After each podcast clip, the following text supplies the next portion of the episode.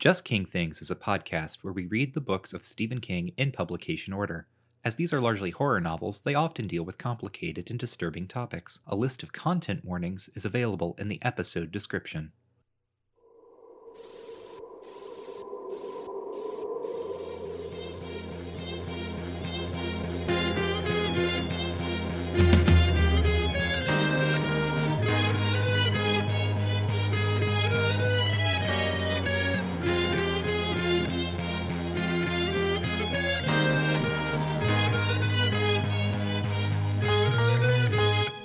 Howdy, friends and neighbors, and welcome back to Just King Things, the show about reading and talking about the books of Stephen King in publication order. I'm Michael, and bound with me on the wheel of Ka is Cameron. Ugh. Think Oh, you no. say. Here I am on the road. I'm on the path of the beam. Hmm. Do I not intrigue you? You're some sort of Western pirate, I see. No. Uh, you're supposed to yes and, but I'm no budding you. L- look at my wide brimmed hat. uh. Look at my long, long beard. Perhaps my stylish guitar will Oh no! show you what I am. Oh no! The post-apocalyptic sex rockers. It's me, ZZ Top himself. Mm-hmm. This is the. I don't have another bit. I don't have another part of the bit.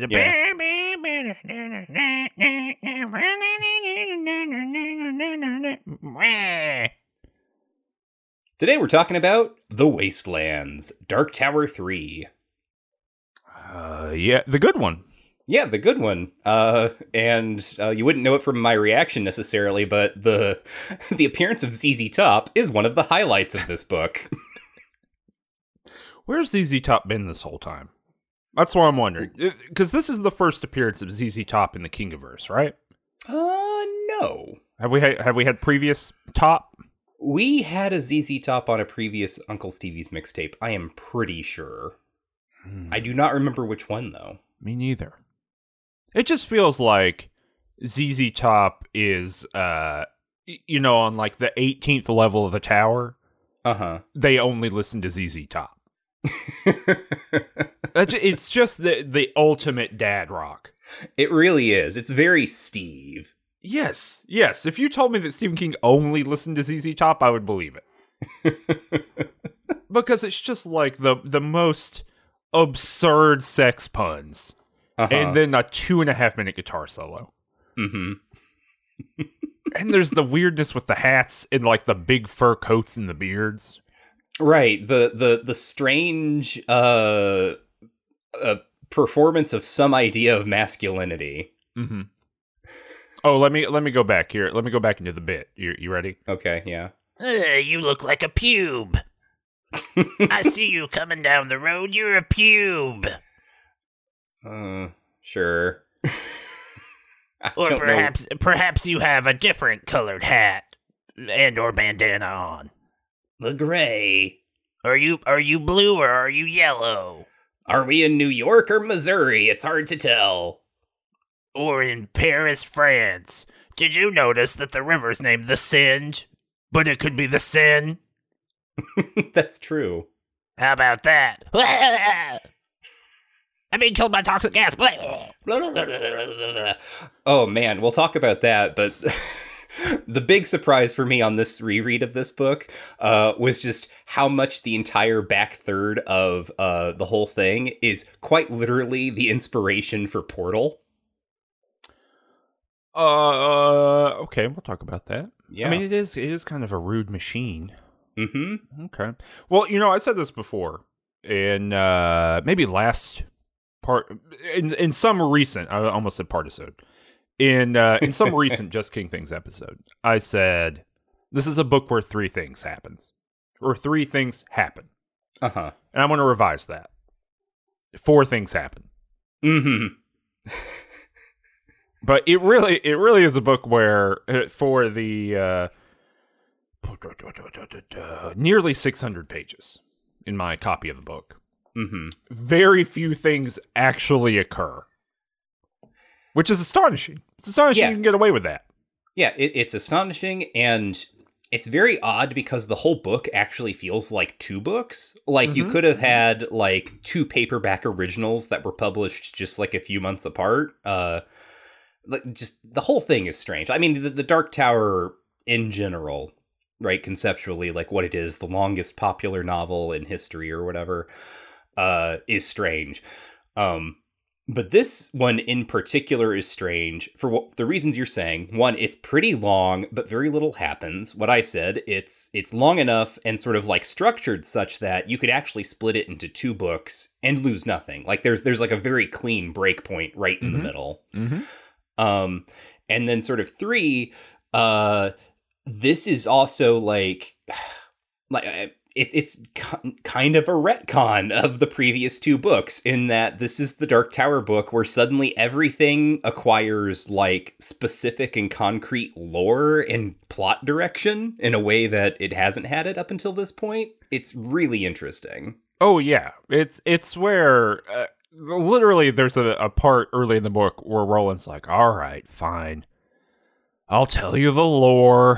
Mhm. Just sit around the couch, tell you the stupid lore of this fantasy sci-fi universe. Sit down, Jesus." like it's so belabored. Like he Uh-huh. clearly doesn't want to do it, which is funny because we know that is not Stephen King's impulse as a writer. You know, whatever Mhm. personality wise, I don't know. Although it does seem like he loves to tell a good story. But uh, but writerly wise, the man loves to over explain things, and there's Mhm. nothing that is better or easier to over explain than shit you made up. Yeah. You know what I mean? It's just like I don't know, car. It's like a wheel. There's four parts to it. People get telepathic powers when they have it. Yeah. Sometimes you're able to uh, really supercharge the path of the beam. You're able to see that. You travel back and forth between worlds. Of course, the Dark Tower's got many layers to it. Like it just keeps going and going. In in on every other page of this novel, Mhm. uh, and and against all odds, it sounds like we're complaining. hmm Like it, if you just uh, if if you're listening to this and going, "Wow, they said they like this book, but gee golly, you know, they're complaining so much." Yeah, you it does sound like we're complaining, and yet the book works. hmm It's Yeah. it's a really good. I I sat and read this whole book in three sittings. hmm Like I I read 200 pages and then went to bed and read 200 pages and went to bed and then read 200 pages in the middle of the day hmm and I was done. Like it it really is going. It's it's kind of an astonishing piece of work in that way. Yeah, yeah. I- I've said before on air that this is like my favorite Tar- Dark Tower book. Uh, and that, uh, Tark Dower. yeah, Tark Tower. It's it's Um, your uh, this is your knockoff universe, the Tark Tower with uh, No, uh with Gummo, the the the water gunslinger. uh huh. This is our Mel Korine. Brooks version. Uh, Mel Brooks missed this by like ten years. Yeah, he did. Mm-hmm. Uh, uh, yeah. This is like my favorite Dark Tower book, and having uh reread it now for for the show, uh, this is probably one of my top five Steve books. Oh wow! like just Yeah. across the board like everything in here i fucking love and it works for me and uh like there are things you can you can complain about with this book uh i i've read people doing it uh and i sort of understand why people complain about those things and at the same time i do not care because all of the things that come together here for me come together so well Well, I think a primary complaint one can make is it's really not a novel. Like Mm, it- he's mhm. really leaning into the fact that this is part three of the novel that is the Dark Tower, right? And that ma- Mhm. that's what makes for the weird structural thing, right? Like very little actually occurs, you know, in, in Mhm. terms of like, uh, it, not even just like plotty plot plot stuff, but events that people go through, you know, just stuff that occurs. Uh, there's just not that much stuff. I mean, it's it's four set pieces, and then they're done. Mhm. Um, and as you're saying, it's really kind of like two novellas kind of crammed together into one thing. It literally picks up in the middle of some action that really should have been completed in the previous book. Like Mhm. the first half of this book should have ended the drawing of the three. Mhm. Uh, there should have been a time break, you know, in the book, and then we get all the way up through the Jake stuff. But whatever, we'll talk about that in a minute. Um, and and then after that, there's like the river crossing and Lud stuff, Mhm. which which also ends in a. I mean, talk about. We'll just say it here. This book ends in a cliffhanger. uh huh. And it took six years or something for the next book to come out, right? Was Uh-huh. it ni- was Uh, it nine- ninety seven? Yeah, 97 is Wizard and Glass. So that's that's what five years. This is is this ninety one or ninety two? I don't. 91, yeah. Okay, all right, yeah, Yeah, like a cliffhanger in a popular novel by Stephen King. Mm-hmm. Like And it it's just, one hell of a cliffhanger. It re- I, I remember reading this as like a you know as a teenager or whatever or, a tween, and legit being like, "What the fuck? Like, are you kidding me?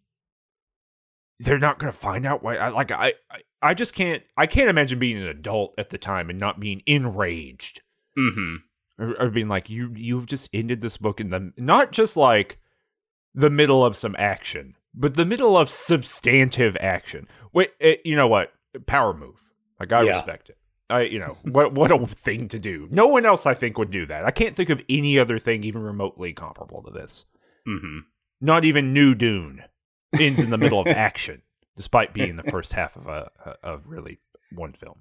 Here, here's a hypothetical for you. Please, Uh, this, but written by Neal Stephenson. The- all of the Dark Tower written by Neal Stephenson. Yeah, yeah. How, how does that end? What's the cliffhanger? yeah. Well, uh, to get to this point, we would have had a long, uh, like what would have happened at the beginning of this book is we would have gotten about eighty-five pages about how to build a gun. Uh huh. Like that, like they would have, they would have uh, drawn Eddie and Susanna, and they would have come through into you know Midworld and all this kind of stuff, and they would have found out they were one gun short, and they would have very slowly and painfully gone over how you like knock minerals out of of uh, rocks somehow using fantasy bullshit and like slowly but surely build a tube to make a Mhm. bullet pass through and we would have learned about like the fantasy logic of tube magic and Uh-huh. like how that goes into the mystical qualities of the gun There there'd be a lot more mechanism. Uh-huh. we there'd be at least 20 pages about the internal workings of Shardik the bear Oh God, yeah. Mm-hmm. look i say all that i'd read it Yeah. I'd read that book. I'm a nerd for it. I like that uh that book that everyone hated, Fall, Dodge in Hell, where the first uh, 125 pages are just about what happens when everyone has an AR headset that is polluted with too much information that's fake about everyone. Like what happens when you can see too much fake data. It has nothing to do with the rest of the book. Literally not a single thing. I thought that book was great. oh, neat. So yeah, I'm a sucker for it. Do, do, do we want to like uh, get into some some mechanism here? You know, Uh, like Neal Stephenson like. Uh, uh, we we could uh just some like other notes about this uh like this this particular volume, The Dark Tower. Sure. Um, uh, as previously mentioned, it was published in 1991 by Donald M. Grant, the uh, uh, small sort of boutique publisher who published uh, both of the previous Dark Tower books. Um, I think uh, uniquely, uh, so so uh, Grant publishes uh, a limited 1,200 uh, signed editions, signed and numbered in slipcase. Hmm. Um, the trade hardcover is 40k. Uh, oh, illustrations by Ned Dameron, by the way. I don't think we talked much about the illustrations in the previous two books, but uh, one thing you should know about all the Dark Tower books is that they get illustrations in their first publication. Um, Oh, even the gunslinger. uh, yeah. Huh. Yeah. Uh, oh, that's right. They're like, but they're black and white. They're like wood woodcut looking. Yeah. things. Okay. Uh, so anyway, uh, yeah, Donald M. Grant publishes those in, uh, or publishes this, um, in August 1991, and this is just a few months before Stephen King's second 1991 book, Needful Things, is published mass market. And I think that uh, the turnaround on the Wastelands from hardcover to like mass market paperback is much faster than it has been for the previous ones because I know the gunsling like the gunslinger was several years. Uh, I Yeah. think uh, drawing of the three was also not not as many years, but I think it took a couple years from uh, the limited edition thing to mass market. Uh, and here, I think uh, Steve has kind of hit the point where he can uh, basically call the shots to the extent that he can he can uh, have his small press run of his like special little book, but then also do the mass market thing um, just a few months short shortly after that. Uh, Yeah, it's kind of an interesting tipping point, right? Because by and I've already d- pre-done some research about the Dark Tower 4. That's this is that's really the flip point where uh, it goes from Stephen King's little fantasy novels he's writing to Stephen King's masterwork. Um, you can clearly see in like 96, 97 where that's being laundered like into the narrative. Because I was looking for reviews of this book, which I can read from in just a, just a minute. Uh, and overwhelmingly, what shows up are like uh, uh, truly like 90s newspaper like explainers like here's what you need to know about stephen king's uh, you know the dark tower novels if you haven't read them so far so uh, the the dark tower 4 is is where that like really hypercharges but yeah i think you're right i mean th- this got reviews in all of like the kind of major um like I, I found Kirkus reviews in the library journal. I'll read those in a, in a minute, but I couldn't really find those for the the previous books. So you know Mhm. the, these were meant for mass distribution. You know, pretty quickly. hmm Uh, yeah, so that that's just kind of the I think the thing to note is that this is also indexing a kind of uh, career, career shift. Makes it sound like Steve has kind of turned in a different direction, but that's not quite right. It's more just uh, uh, Steve has be- has become more established. Is I, guess how I would put it. Right. Yeah. And it's interesting, I guess, to think about, and we'll talk about this maybe in the Needful Things episode more extensively, but I, I think that's right. I think it is a career shift because over the next decade, the thing that will dominate Stephen King's reputation is the Dark Tower, Mm, and mhm. Castle Rock is ending. right? Mhm. Like it literally is a phase shift in terms of what the focus is. Uh, and frankly, what kind of novels he's writing. You know, is there anything as bleak as Needful Things that's coming down the pipe? You know, I'm having a hard time Uh. thinking of, of something that's that kind of, you know, 80s king. Mhm. Um, you know, we're going to get all the novels about women. We're Yeah. going to get the saccharine hellscape that is the Green Mile uh-huh.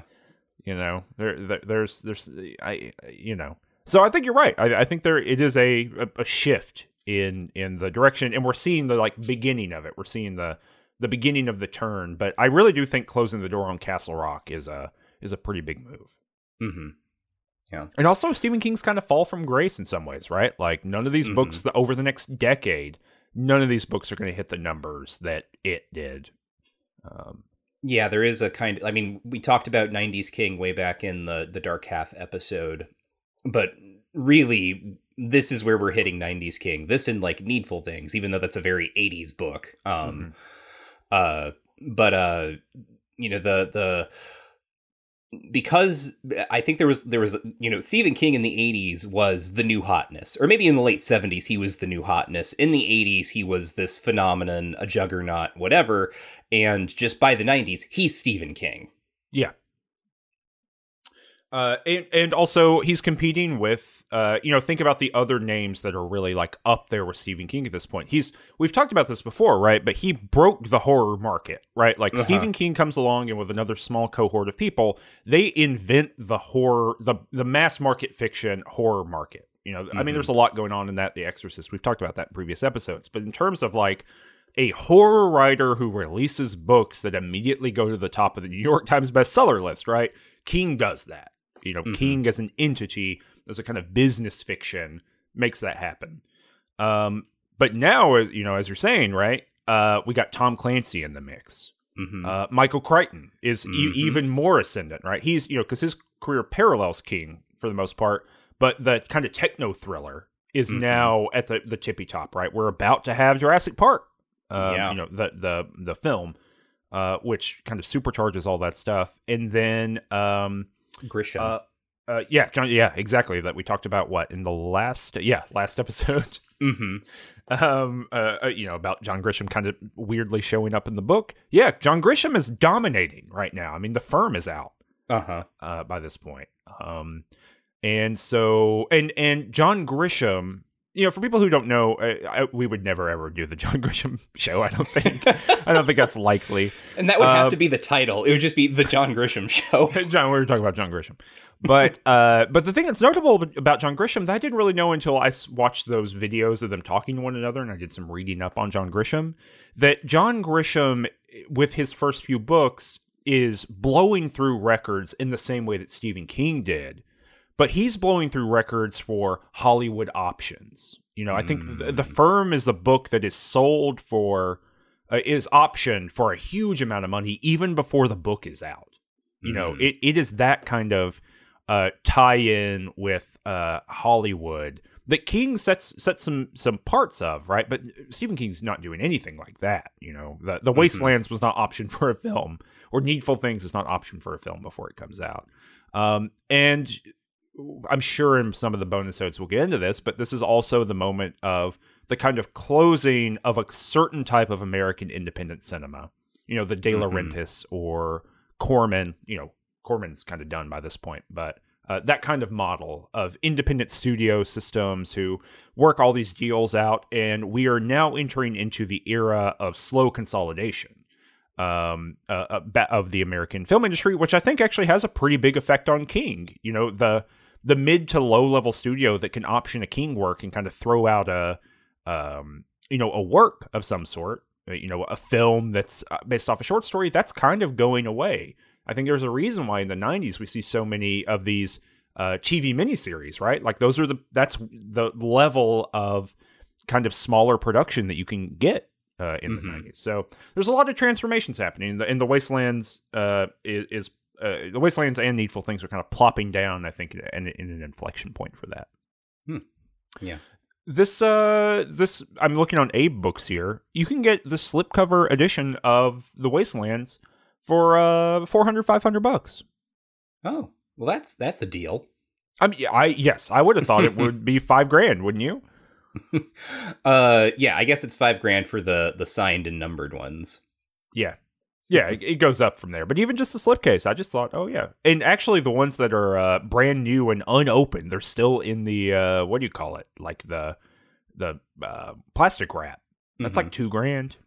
I mean, I would never buy that, but Mhm. I just assume Stephen King Dark Tower you would assume like, ah, it's a lot a huge amount of money. um, but this is I mean, it's still a huge amount of money. I would Mhm. I would never do that, but less money than I assume.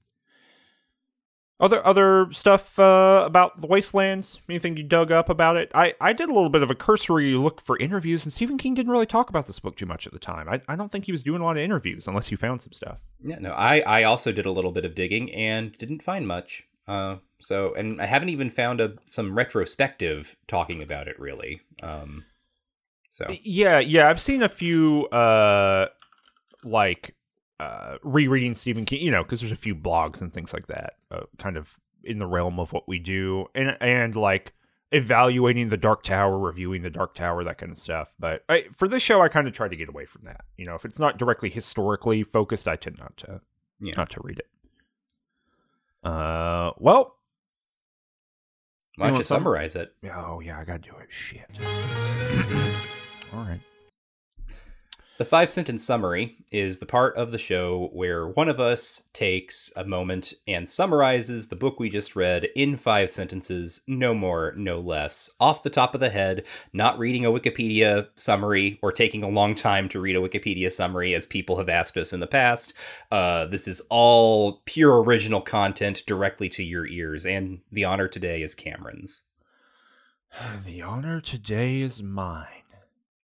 And the honor today is mine. Um, brother! All right.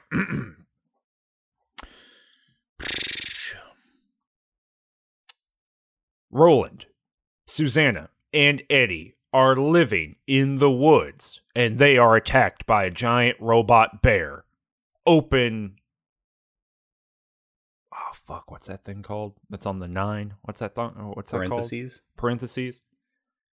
Open parentheses. It's a cyborg like RoboCop. Close parentheses. Period.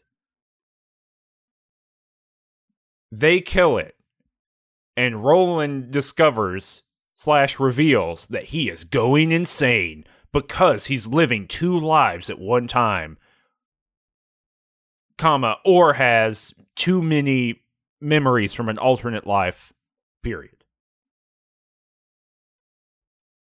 They use magic to draw the third person who was not that guy they killed from the previous book, but is in fact Jake from the first book, The Gunslinger. Open parentheses, who Roland let die. Close parentheses, period. Is that three sentences? So That's far? three. Okay. They walk across the countryside and eventually meet a bunch of old people. Uh huh. Then they go to the city of Lud, where they meet the Tick-Tock man. Open parentheses, not from John Wick. Close parentheses, comma. And also a train who loves riddles and is also insane. Uh, M dash. The book ends on a cliffhanger. Period. Okay, That's- that's true. Yeah. That's all. The, that's all that happens in the book. Mm-hmm. Hey, what do you think about that time uh, in the book where uh, where Roland talks about killing every man, woman, and child in uh, that in that little town from the first book, and no one bats an eye? he expli- the book explicitly says man, woman, and child, Uh huh. And there there's like, oh yeah, I guess you had to do that, Roland. Yeah. Yeah. Seems seems pretty reasonable, Roland. Seems pretty yeah, seems pretty normal, Roland. Uh, so I guess some uh, stuff that that's hanging over this novel, just at like first first principles stuff that's hanging over the novel that we probably need to talk about. Number one, Susanna. Uh huh. Just period. We need to talk about her. Uh, number two, Stephen King's clear guilt at having killed Jake Uh huh. in the first novel. I'm I'm making notes here since Right. uh, Susanna, Jake, Yeah. guilt. Uh, number three, Steve, Stephen King's seemingly auto criticism of himself about how he brutalizes children in his novels of this era. And yet he Uh-huh. still does it in the Yeah. book. Yeah. Oh my god. Jake is in so much peril in this constantly.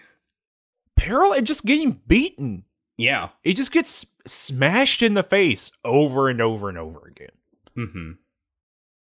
I think that's it. I think that's the, the big three for me. Mm-hmm. Yeah. Uh. So yeah, we already ta- sort of talked about like this is all, this is the book where uh I mean one of the reasons I think I responded so well to it way back when I read it the first time when I finally broke down and started reading The Dark Tower Mm-hmm. after avoiding it for so long despite being uh in the Stephen King listservs and everything. Mm-hmm. Uh. Now, uh, can I ask a clarifying Yeah. question? I know we've talked about it, but I, I would like to have it fresh, and perhaps this is someone's uh, first episode. Mm-hmm. Why did you avoid the Dark Tower originally?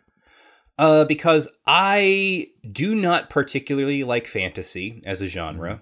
Mm-hmm. Um, that's not to say that like I will hate like I will like hate a book because it is fantasy, but be the rather that fantasy has to do a lot of work for me to buy into it, for me to feel like it's worth my time. Mm-hmm. And these uh sort of feelings also apply to frankly uh books that are in a series. Uh, if it is a series of books that have like an overarching plot, uh, like a serial narrative, um, it is uh, uh, a real like flash in the pan that I actually get bought in at the beginning. I tend to be very suspicious of of things that I uh, basically feel like aren't going to work out in the end. Uh, Mm. so the reason I started reading these books was because in the early 2000s, uh, Stephen King started finishing up the Dark Tower series, and uh, the the sort of word on the street at the time was that when he finished the Dark Tower series, he was going to retire. And since I had already read everything up until that point, I was like, well, I guess I'm going to read the Dark Tower series, so I'll just like finish it all out. And uh, so there was like one summer before Wolves of the Calla came out where I went back and I reread The Gunslinger because I'd read that like initially or something and and that's when I had realized like oh this is just some fantasy horseshit. Um so I went back and to the beginning and I started rereading and I remember getting to this book to the Wastelands and being like, "Oh, hot damn. This is what this series is?" Like why wasn't it this from the beginning? uh because it it really uh, as we already said it, it acquires like lore and direction, which um doesn't mean that I like love lore dumps, but part of my issue with the first two books was I just had no context for anything that was happening. Like, Roland wants to reach the tower. That's great. I don't care because that holds no meaning. Like, Yeah, I mean, they they both of the previous books feel like the classic Kingian writing method, right? Which is like no outline. Here we go, Mhm. which is ironic in some ways because it's the one where he claims that he has an outline, right. um, you know, or at least some sort of structure that that's going for it.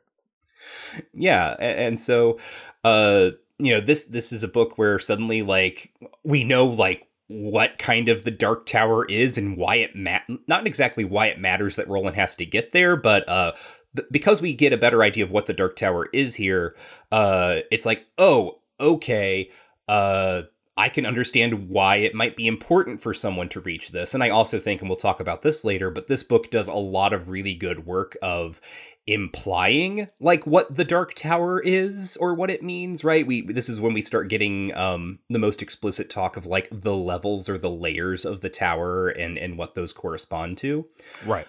um uh and so you know i i was just like really on board haha uh and you know i i i liked it uh and as you say uh maybe this is because at least partly it revisits the dropped theme from the first book of like a little boy going on a an, an otherworldly adventure because Jake, who was sacrificed by Roland back in book one, uh, is now so he was sacrificed by Roland in book one.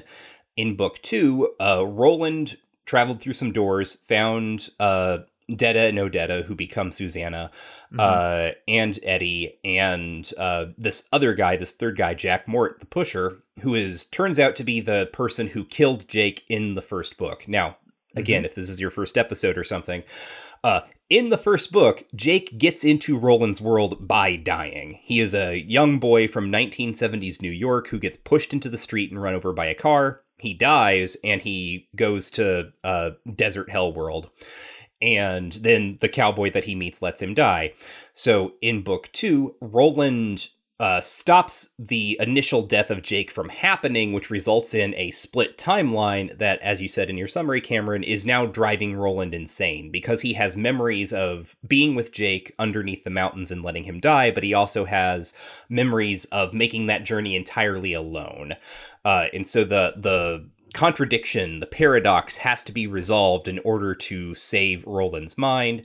So the resuming kind of plot line here is that we return to Jake in 1970s New York and he gets drawn back into Roland's world uh, as a full member of basically their little scouting party. Mm-hmm. Yeah, he's the fine the boy.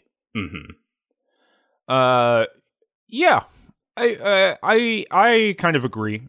Uh, in terms of like you know, I I didn't have the uh, allergy to fantasy, but but but notably, I have not really enjoyed the uh the previous Stephen King fantasy books that we've read. You know, uh, like the Talisman, for example, which is a very traditional fantasy. I, I wasn't big on that book. hmm Um, and and while I was reading this, I was trying to think about that, right? Because this, the Waste Lands, has a lot of that kind of stuff in it, right? Like Mhm. Jake's a POV character for a big chunk of it. You know, um, he has just as much weight for most of the book as Roland does. Uh, you know, we kind of get this cross cutting in the middle of the book where we have these sections of Jake who's also experiencing all these kind of like split timeline, double memory things that he knows are or are not true. Um, you know, he's having those, and then we get Roland, and so Jake's like walking around New York and having his own little mystical adventure.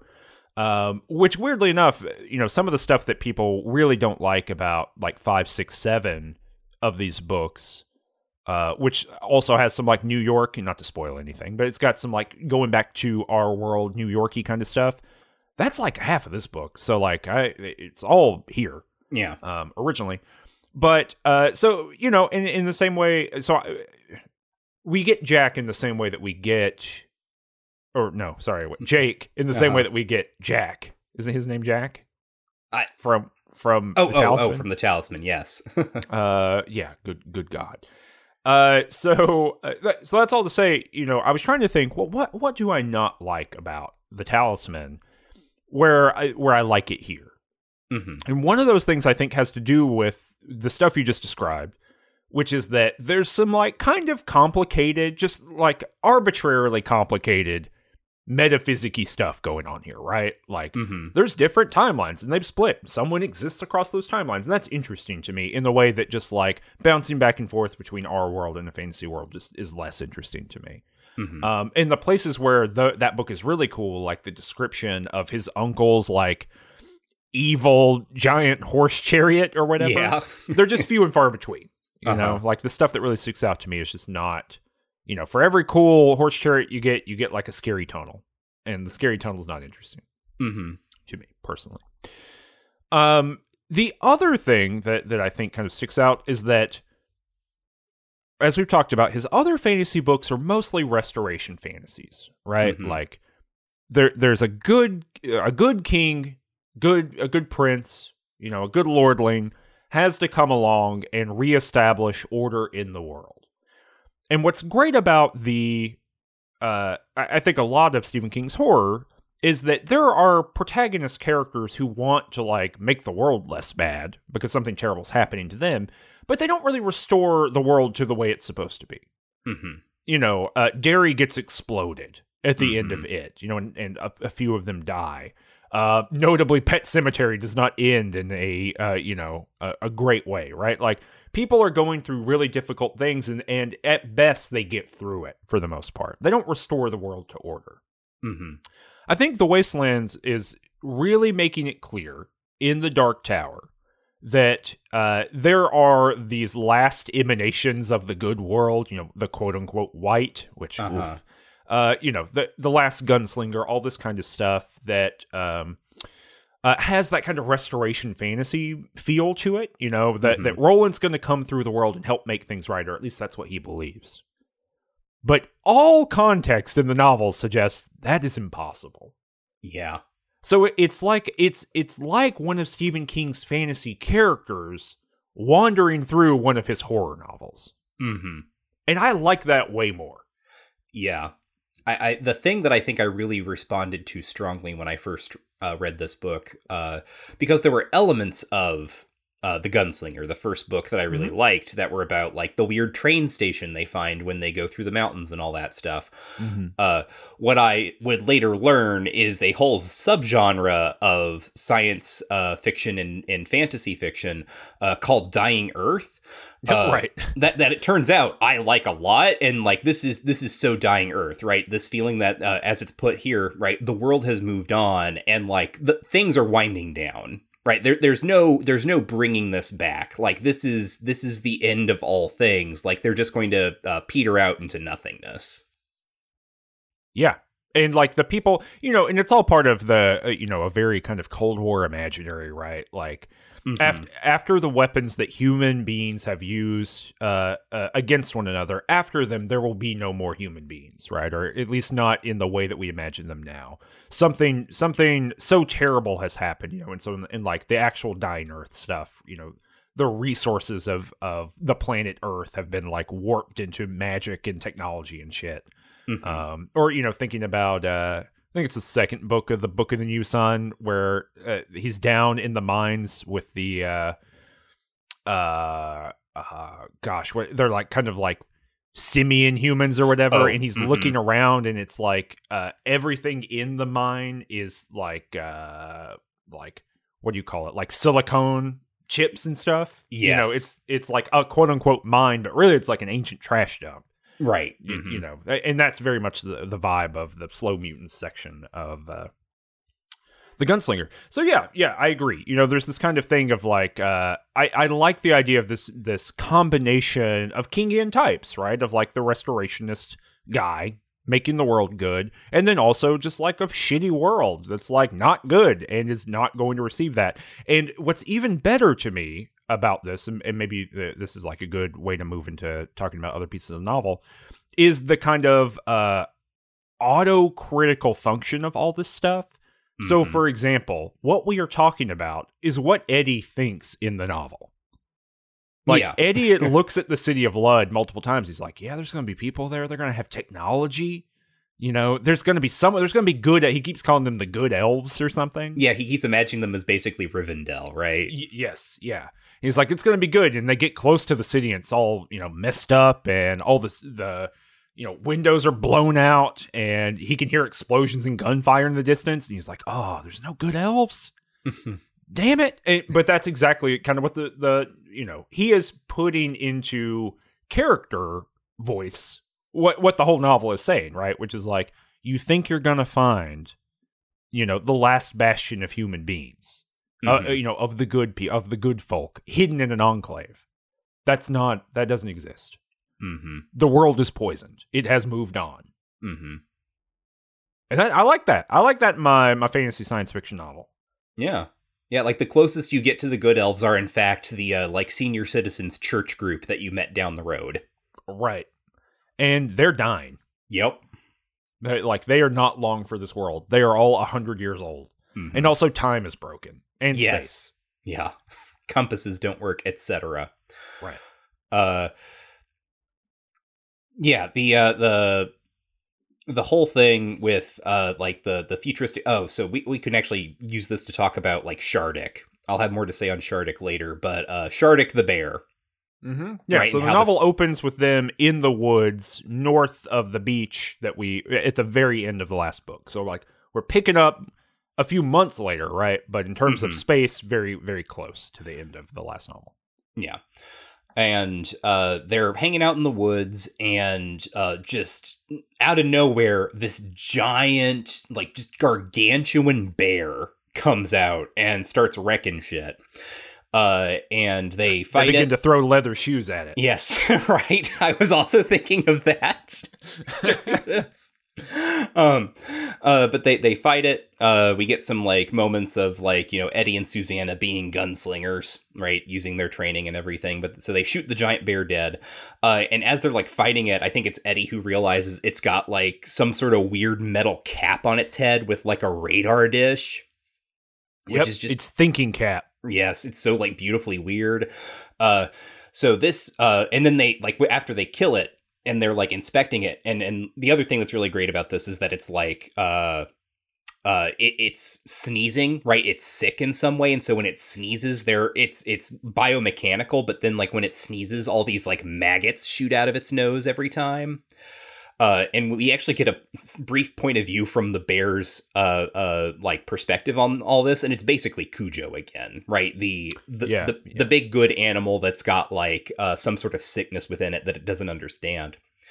Uh, but then after they kill it, uh, they find the the oh this is such a good moment where uh, they find the uh like copyright mark on it, right? Like yeah, yeah, yes. right like the copyright imprint from like north central positronics uh et cetera, et cetera, which uh, positronics just by the way uh, uh isaac asimov reference Hmm. the positronic brain uh and this is when you get the like clearest sense of what exactly has gone down in roland's world because that's when eddie and susanna are like what the hell is this like what is going on uh and roland has to be like okay so uh here's the story that i was told in my childhood uh that there are the guardians of the beam and they're like these 12 magical animals.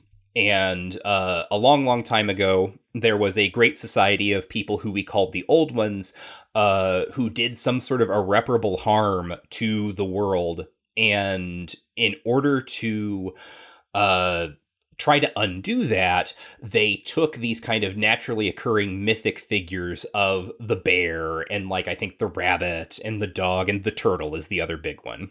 Mhm. Um uh uh they tried to recreate uh or like um fix these these naturally occurring mythic entities with their own technology but it was insufficient and uh something something even worse happened and now like all of their technology has just been out there in the world doing its thing and now it's like running down uh and so uh they uh like you know talk about uh cy- like i think it's eddie has to explain to like susanna like what a cyborg is Well, he's like, you know, like RoboCop. And so I looked up. I was like, when is Eddie Dean from? mm-hmm And uh RoboCop comes out in 87. mm-hmm Eddie Dean is abducted from 87. mm-hmm And so in the chronology, and hold on, let me I need to look actually very specifically to when. Uh let me let me see here. RoboCop release date. July 17th. mm 1987. So Eddie Dean blasted on heroin, watched RoboCop, and then went to the Bahamas. uh-huh That's wild to me. And then was abducted on an airplane by, mm-hmm. you know, and then got pulled into a fantasy world where his knowledge of robocop ended up being very useful for him It- that's true. but yeah, so it's this kind of double experience of. I mean, it's a the, this the opening of the novel. This is what the first hundred pages or something like that. yeah It's it's a great um uh, whole set of circumstances, right? I think on one hand, right, we we get the the big uh info dump here, right? And and this is a kind of a critical info dump because this sets the standard for the next 15 years of Stephen King's writing. yeah Uh, I mean, r- really and truly, everything from this point forward, not everything, but a huge chunk of Stephen King's work from this point forward will intersect with The Dark Tower in some kind of way to the point where some novels become entirely about it. Uh, you know, Insomnia, that's one we point to regularly, but, you know, it's a, a a straight up Stephen King novel, you know, in big quotation marks, right? It's not a, an official Dark Tower novel, but it 80% of it is about the Dark Tower. Um, and so, and uh, you know, again with Hearts in Atlantis, um, Mhm. you know, in the early 2000s, there, there's a few of them that just kind of don't make any sense outside of the relationship to the Dark Tower, and they all kind of hold to this this principle. And at the middle of where all these beams meet, um, as you were saying, is that's the Dark Tower, right? So it's Mhm. it's kind of the fulcrum through which the world is, um, I don't know, spins, you know, Right. essentially. Right, and notably, like uh, the bear, the bear is called Shardik, which is uh, the title of a novel, a fantasy novel by Richard Adams, who's the guy who wrote Watership Down, the the rabbit fantasy novel that I think is integral to what's going on in the Stand. Mhm. Um, sort of that like like uh, uh you know quest narrative. Uh, but Shardik, uh, the Adams novel, is about also like a giant bear, and so there's this wonderful sense of this far future science fantasy world that has destroyed itself but is also like clearly connected in some way to our world right? That they would also have a knowledge of a, a giant bear called shardik or they would have made something like that. And so that's one of the really great effects that steve uh, works through all of the dark tower stuff is the way that his um far future like uh, decrepit science fantasy stuff is also constantly reflecting like mid-century american uh, popular culture hmm And it's playing off of the criticism, and this is something that I don't think I knew before we did the show. Uh, but this is riffing off the criticism that Stephen King got in the '80s that there were too many brand names in his fiction, that it would Mhm. age his fiction, that it would that it attaches his fiction too much to the real world. And this is him leaning into it, being like, "Yeah, that's true. Like I am my references. Here's Richard Adams, and more than that, my characters are going to comment on it." mm-hmm Um, and so many of these things, like you know, like Nozz-A-La, North Central Positronics, Sombra Corporation, right? Like those are all these like kind of fantasy brand names that he comes up with that like resonate through the rest of his fiction. When you see Nozz-A-La show up in a Stephen King novel, it means a thing. mm-hmm Y- You know, it has its own. It's not Coca Cola. It's this uh, you know alternate uh, kind of universe thing going on here. Mhm. Um, the the other thing I like about the Shardik section, uh, before we talk about some other stuff, is that you likened it to Cujo, and it is kind of like Cujo, but uh, I- think there are some really great differences to it that demonstrate uh, the differences between like Midworld, you know, whatever Roland's world is, versus the world that we have. Mhm. Uh, which is like Cujo is the nice dog who something terrible happens to. mm-hmm Shardik is the evil bear that something terrible happens to. mm Uh, you know, because very notably, Shardik has this memory, right, when we're in his in its POV, where he's talking about the old ones who used to live in the forest, and they like messed with him at some point, and, it, and Shardik went and killed all of their children. mm-hmm And that's before it started going insane or whatever, right? Before it was infected. It was just kind of a huge asshole. Yeah. Um, and so there's something to me. I what I really like about that granularity there. That the difference between it and Cujo is it's the same tragic story as you're pointing out, right? Like it it it once had itself, and because of something out of its control, it has lost itself, and in losing itself, it has become this giant murderous machine. But in its programming, you know, it's a cyborg, it's a RoboCop, right? In its programming, the great old ones programmed cruelty in it mm-hmm. Right it's it's not just a raging monster when it had itself when it you know when it when it was under its own control it still murdered children on purpose Mm-hmm. right and like what who would build that who Right. would build the machine that kills children Mhm. exclusively right and so the- you know and that that feeds into the kind of mythological thing that roland is doing too right like that's a myth you know the bear that comes out of the woods and murders all the children you have to do something about it right that's a a uniquely kind of mythological style of story um and you can imagine that being something that Roland is told as a child, right? Alongside this kind of broader set of things. Oh, Shardik, you know, it's it's evil and and cruel and all these Mhm. kinds of things. But but you know, in the bigger perspective, it, it gives some some character to this civilization far in the past. And you know, I think Roland here is I think it's in the section where Roland's like, yeah, either they broke the world or they built this and it broke the world Mm-hmm. you know, we don't really know, and it's mythological to me. You know, I was told it as a child, so I don't really know. Uh, but I, I just like there. There's some really. I don't normally associate Stephen King with really good micro maneuvers. Mm-hmm. You know, occasionally he does it, and we and I try to point it out when when I see it. You know, where- where specific words or or functions or whatever, where they they really bend the novel towards something interesting. But for the most part, he's great in broad strokes and is weaker in specifics. Uh, here, this is a, where he's very strong in specifics. I don't know, you know, obviously intent is whatever. I, I don't really care about that, but he does hit on something here where it's, as you're saying, a riff on previous work, but it's a riff where the difference is a big difference. Mm-hmm. Uh, you want to talk about Susanna? Um, yeah, Susanna is a very confusing character. The end. well, she's a combo of Detta no Odetta. Uh-huh. Detta being a cartoonishly evil um, black woman Yep. who victimizes white boys. Uh-huh. and uh, Odetta being like also kind of a caricature caricature of like upper middle class to rich civil rights activists. Mm-hmm. And then they combine together into a down home Mainer Uh-huh. who's who's good and true and hopeful and like the way forward. Yep.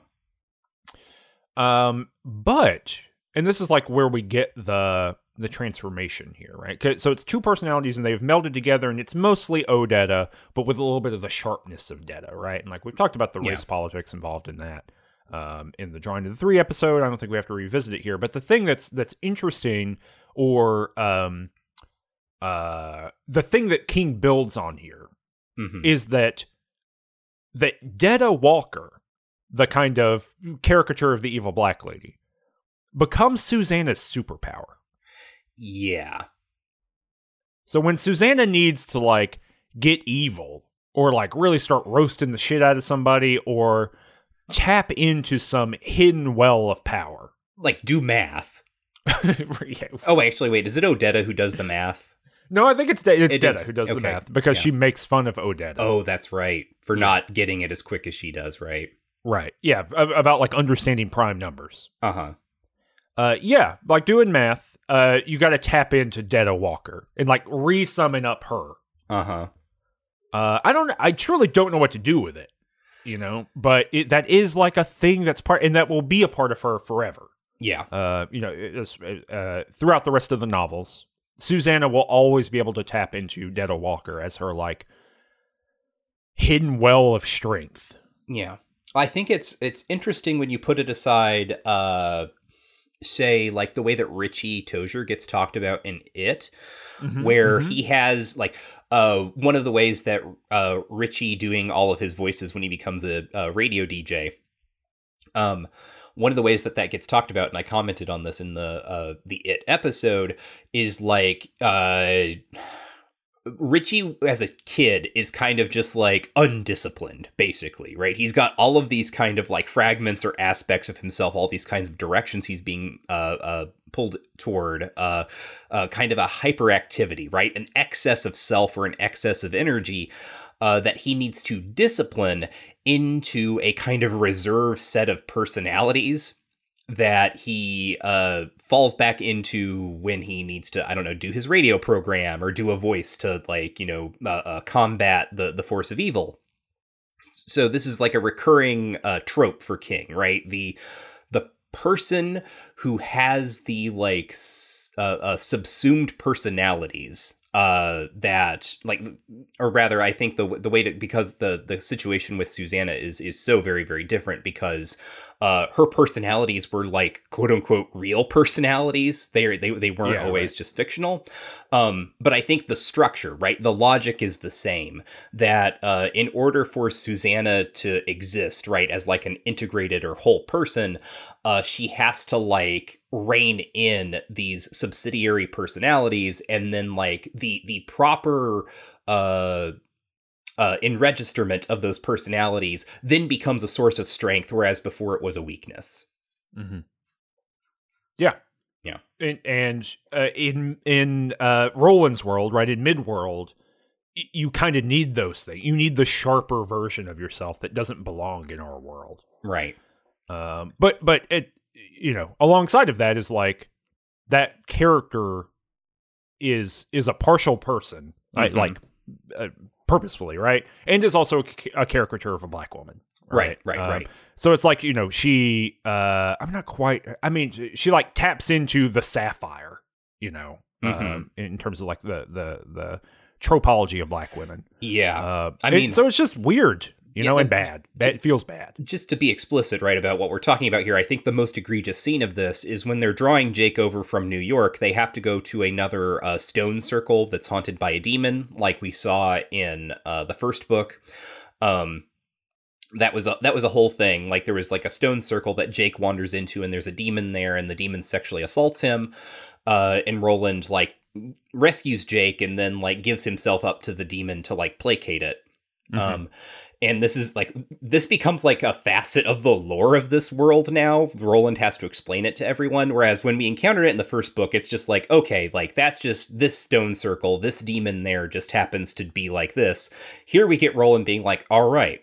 So there's a stone circle up ahead. And what you need to know about the stone circles is that they are always filled with sex demons. Uh, right. Uh, Every time. every time like without fail you find a stone circle sex demon in there uh so uh, they have to use the the circle because it's a place of power in order to open the gate to draw Jake through. Uh, but to do that, they have to also distract the demon that inhabits it. And uh, the way they do this is by having uh, Susanna have sex with the demon. And for in order for her to do that and come out okay, she becomes uh, Detta, who like notoriously uh, was uh, someone who would go out to like roadhouses, get uh, white boys to like come with her somewhere, and then like sexually frustrate them, and then sometimes uh, uh, physically assault them. Mhm. Um, and so her like sexuality, right? The the the excess sexuality of Detta becomes this weapon with which they distract and uh, entrap the demon. Because this is the other thing is like once the demon gets going, uh, uh, it actually gets scared of Susanna. Like that, we get Susanna's point of view from this, and she's like, "Oh yeah, this is working. Like I am, like I am frightening this thing." mm-hmm. And it's just, uh, I remember again, uh, uh, for as much as I love this book, I remember reading this in the the 2000s and being like, Steve, really? Yep. Really. Well, that's this is partially why I went looking for reviews. Uh huh. I was like, what did people have to say about this? This book that ends in a cliffhanger and has a 40 page scene of like robust fucking as a superpower Uh huh. in the middle of it. Like, Uh-huh. what did people think of that? And uh, yeah, I couldn't really find too much, which is very odd in and of itself. Um, but but I can do it. But yeah. So anyway, there there there's something I don't know interesting and odd going on there. uh, around that, and then I guess of the other m- big meta elements here. What what do you think about uh, the the auto critique going on across the whole book? Of like Jake and everything, or like well, of treatment Jake, we've already talked about some of it. Mhm. Um, but but yeah, the you know Jake finds Charlie the Choo Choo. Mm-hmm. And in that book, he's reading that book. We'll, we'll talk about the specificity of this in a minute. But he finds a book and it kind of allegorizes or, or gives some ideas about what's going to happen later on in this book, right? He's reading it. It's a children's book. It's a big, you know, flat, what, what are those called? Like a cardboard book? Mm-hmm. Like a big picture book. A big picture book. There you go. It's a big picture book, and he's reading it, and he, he like slowly begins to realize that like because it's about Charlie the Choo Choo and about how he gets like taken out of commission, and his the engineer Bob is uh, you know trying to get him back on the tracks, and the and the big new train that replaces Charlie the Choo Choo can't. You know, it's broken down one day, so Charlie the Choo Choo's got to go to the city the fastest he can. You know, it's one of those, Mhm. right? And at the end, Charlie is retired and uh, put in a little park, Mm-hmm. uh, you know, a little amusement park. And uh, it's it's a rerun uh, of something we saw in the library policeman, right? Mhm. Where if you look, the image is not nefarious, but if you look closely at it, you realize, oh, the children who are riding Charlie the Choo Choo, they're not, they're not having a good time. They're crying. Mm-hmm. You know, they're they're being tortured by Charlie the Choo Choo. Uh, they don't want to be on Charlie the Choo Choo. Mm-hmm. And then Jake has this kind of thought, right, where he's like, "Hey, uh, isn't it easy to be cruel to children in books?" mm-hmm. You know, he says he's really kind of talking at, at a, a meta level because he's talking about how, uh, uh, I think he's talking about how Engineer Bob's wife is dead, and he was like, "It's easy in a book, you know, for children to write things that hurt children. It's easy Yeah. to hurt children with fiction, to make them feel bad, to make them cry, whatever." And then in the book itself, that Charlie the Choo is torturing kids. You know, Right. we we learn. And you know, it's hard to read that and do you know here uh, say the catchphrase right. The method's paying off Uh-huh. Because that you know that's Stephen King is so clearly uh, across the end of the 80s thinking about this, right? There's a reason why he says that it is his kind of final book about kids. He's wrong, that's not true. Uh, you know, Here we are. what- yeah, here we are. But you know, he he clearly is thinking about trying to close the door on these books about chil- children and their childhood traumas. Mhm. Um, and I think he's thinking seriously about how he deploys kids as a kind of fulcrum for violence or as a weather vane for the, the cruelty of the world. Mhm. Um, and that probably has to do a little bit with his kids growing up. Mhm. You know, I, I think there's some of that going on there. Um, because a lot of those novels, as we have learned, reading things, uh, or re- in reading King talking about them in interviews or in essays or whatever, right? Uh, you know, for example, Pet Sematary, you know, that's him, he, and he says this explicitly. That's him kind of working through some of the fears about Owen and uh, potentially uh, having hydrocephaly. Right? Mhm. They they were unclear on that, and so uh, and and we talked about the kind of um, uh, prejudice about disability that that King is kind of showing in some of those interviews at the time.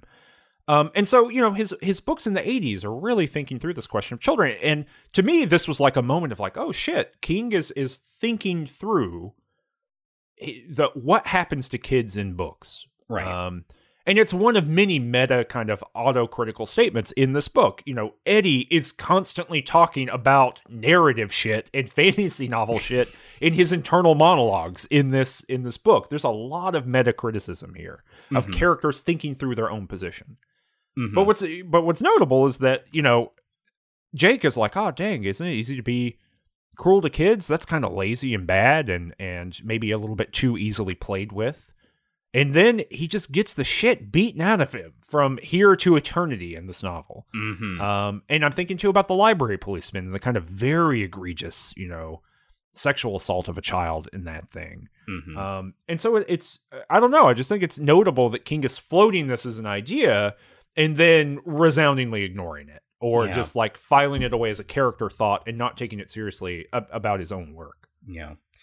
No, the the treatment of Jake here. It, yeah. So Jake in particular, and you talked about this earlier like the the guilt that like king actually seems to feel about having killed off jake in Mhm. that first book um uh and like the revisiting jake here is so fascinating because there is this recurring fantasy in king's work about basically like i wish i could go on an adventure with my son Mhm. Right. Or like not necessarily my son, that might be too literal, but like uh a the- son. a son, right? A a son figure. Like the first version of this that we get is uh uh Ben and Mark in Salem's Lot. Um uh like this this uh sort of very wistful idea of like the man and the boy. I mean, frankly, right? He's he's like he is yearning to write Cormac McCarthy's The Road. right. like right. um uh right the man and the boy each the other world's entire um and uh because we get like uh, so we like we save Jake, right? We save Jake in in the last book, uh, but then the view of Jake's life that we get in uh, this book, his New York life, is so uh, just desolate. Like uh, not in the way that like Midworld is desolate, but like uh, he, I in the notes I called him Jake the New York Lonely Boy. which is a uh, a reference to like a uh, sitcom that almost assuredly you haven't watched, and maybe none of our listeners have. Uh, have you heard of Girls Five Eva?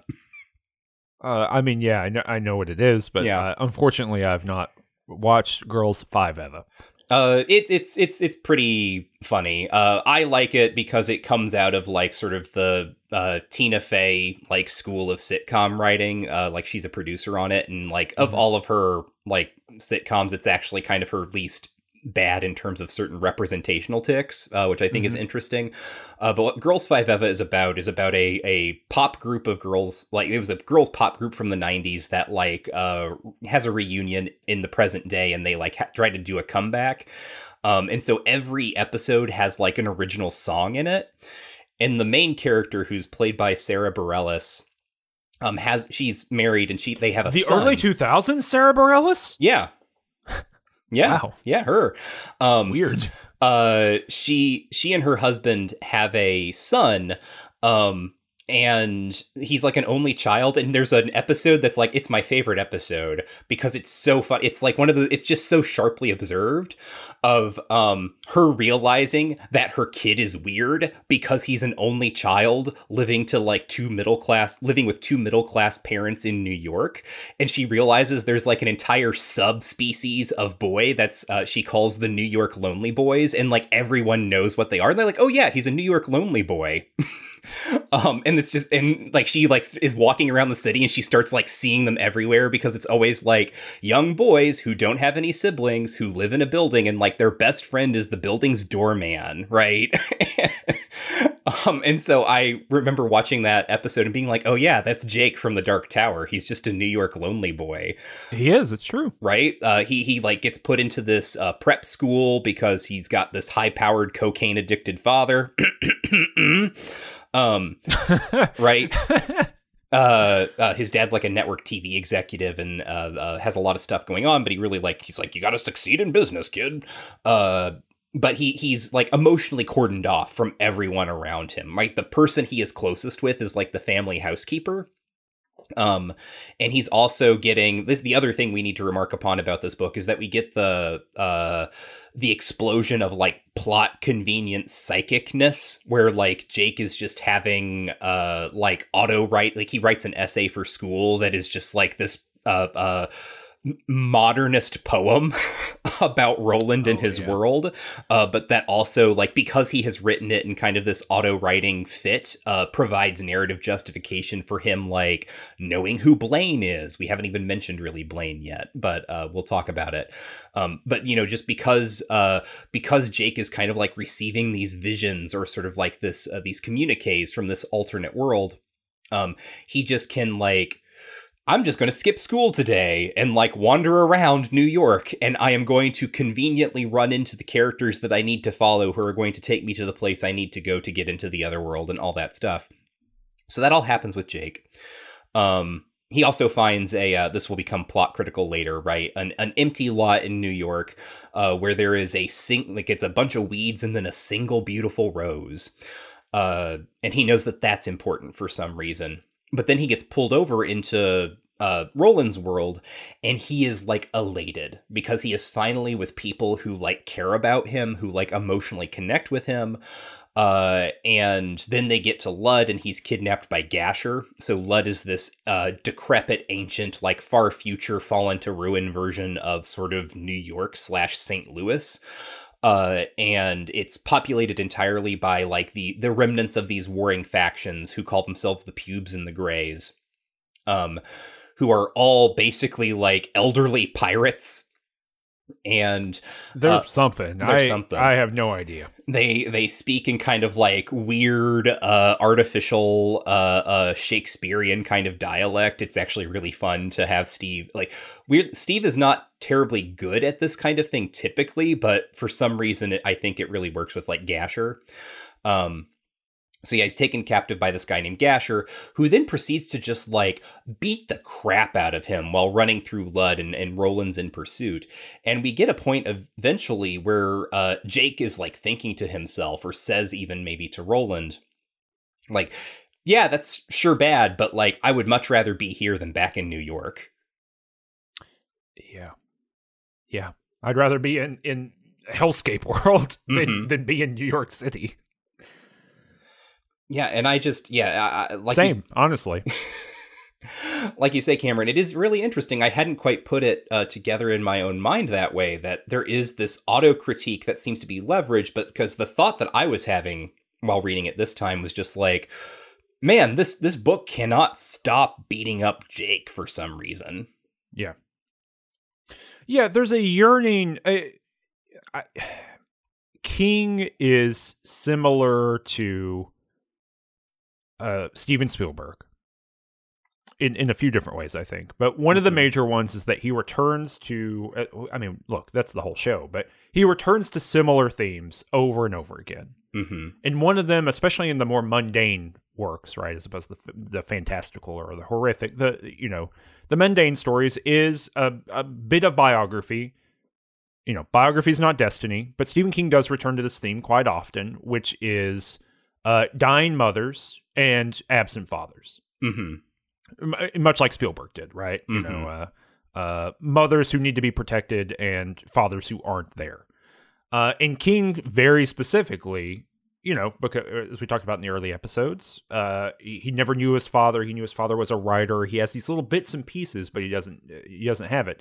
And quite literally, the fantasy magic words, right? The the Luke, I am your father. The uh, you know, um, the catchphrase of the Dark Tower is "You've forgotten the face of your father." hmm And so, like, dads are missing.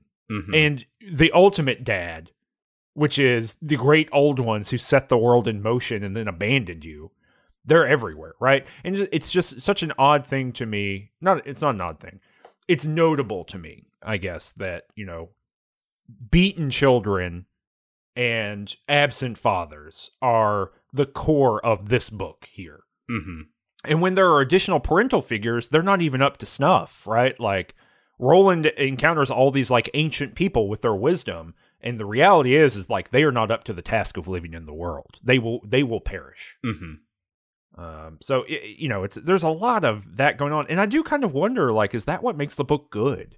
Is that it has such a strong thematic resonance, mm which is not a thing that we al- we always say about a Stephen King book, right? Sometimes it's just a bunch of plot events happening in order, but this has very little going on and a lot of scaffolding to make it all cohere. hmm And that that coherence is fathers and children. hmm And the and the regret Yeah. of not saving the kid, of killing the kid when you shouldn't have. And honestly, this is maybe where I turn on Roland a little bit as a character. Because I think what is interesting about Roland as a character, and I've said this before, is that he killed Jake. hmm The inside of Roland, inside of the journey to the Dark Tower, is a willingness to kill Jake. Mm-hmm. Uh, that at the end of the day, that is possible, and we get that a few times in this book too, where he thinks, you know, look, I, he says out loud, "I would never do something like that again." You know, I think that's at the end of his like story explanation that he does at the beginning, and then uh, he like looks at Eddie and he thinks, you know, would that be true? Mm-hmm. Um, and I I like that about Roland, and as part of the retcon of this novel, there is a transformation of Roland into a different kind of guy. Mm-hmm. He he wouldn't gun down a whole city anymore. Right. He saw. And I think that loses something. Mm-hmm. I don't know. So we've talked about uh big big uh structury stuff and we've also talked about some plot events, right? So we go from uh, they're in the woods. They go and draw Jake. You, you've told us a little bit about that, Michael. That you know, basically, there is uh, Eddie starts carving a key in the Mhm. fantasy world, science fiction world, whatever, and uh, Jake follows in his in his world. He follows a young Eddie Dean and his brother Henry. Mm-hmm. He follows them to basically a haunted house. It's basically it's the house on Neibolt Street. Yes. It. I think it even has Uh, the same wallpaper. Oh, really? I think it's uh it's the I, I may be misremembering this, but there's something about the description of the wallpaper having like dancing elves in it. Oh, interesting. Yeah. Uh, but yeah, so he goes there and he has his own key and stuff like that. After he has met these other characters that you talked about, he kind of goes around New York. He meets a guy named Calvin Tower. Mm-hmm. Uh, he gets this book, Charlie the Choo Choo, from him that I've talked about already, and he gets another book of riddles Mm-hmm. uh, that has all the answers ripped out. Mm-hmm. And so there's this question of like, what's going on with that? And then there's a long conversation about riddles and doubles and whatever. And I'm going to say this I'm not quite sure that Stephen King understands how riddles work. Uh say more? I just like where he's like, sometimes they're a double and blah, blah, blah. He like sets up these rules for riddles. And like, both, I can't follow that.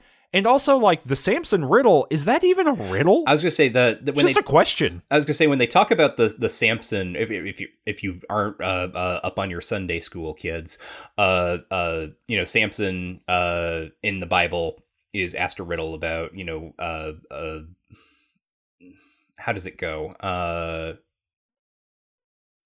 out of the, uh, it's about bees making honey in the lion's skull. Whatever. I can't. There's a, a particular little rhyme that it it. goes.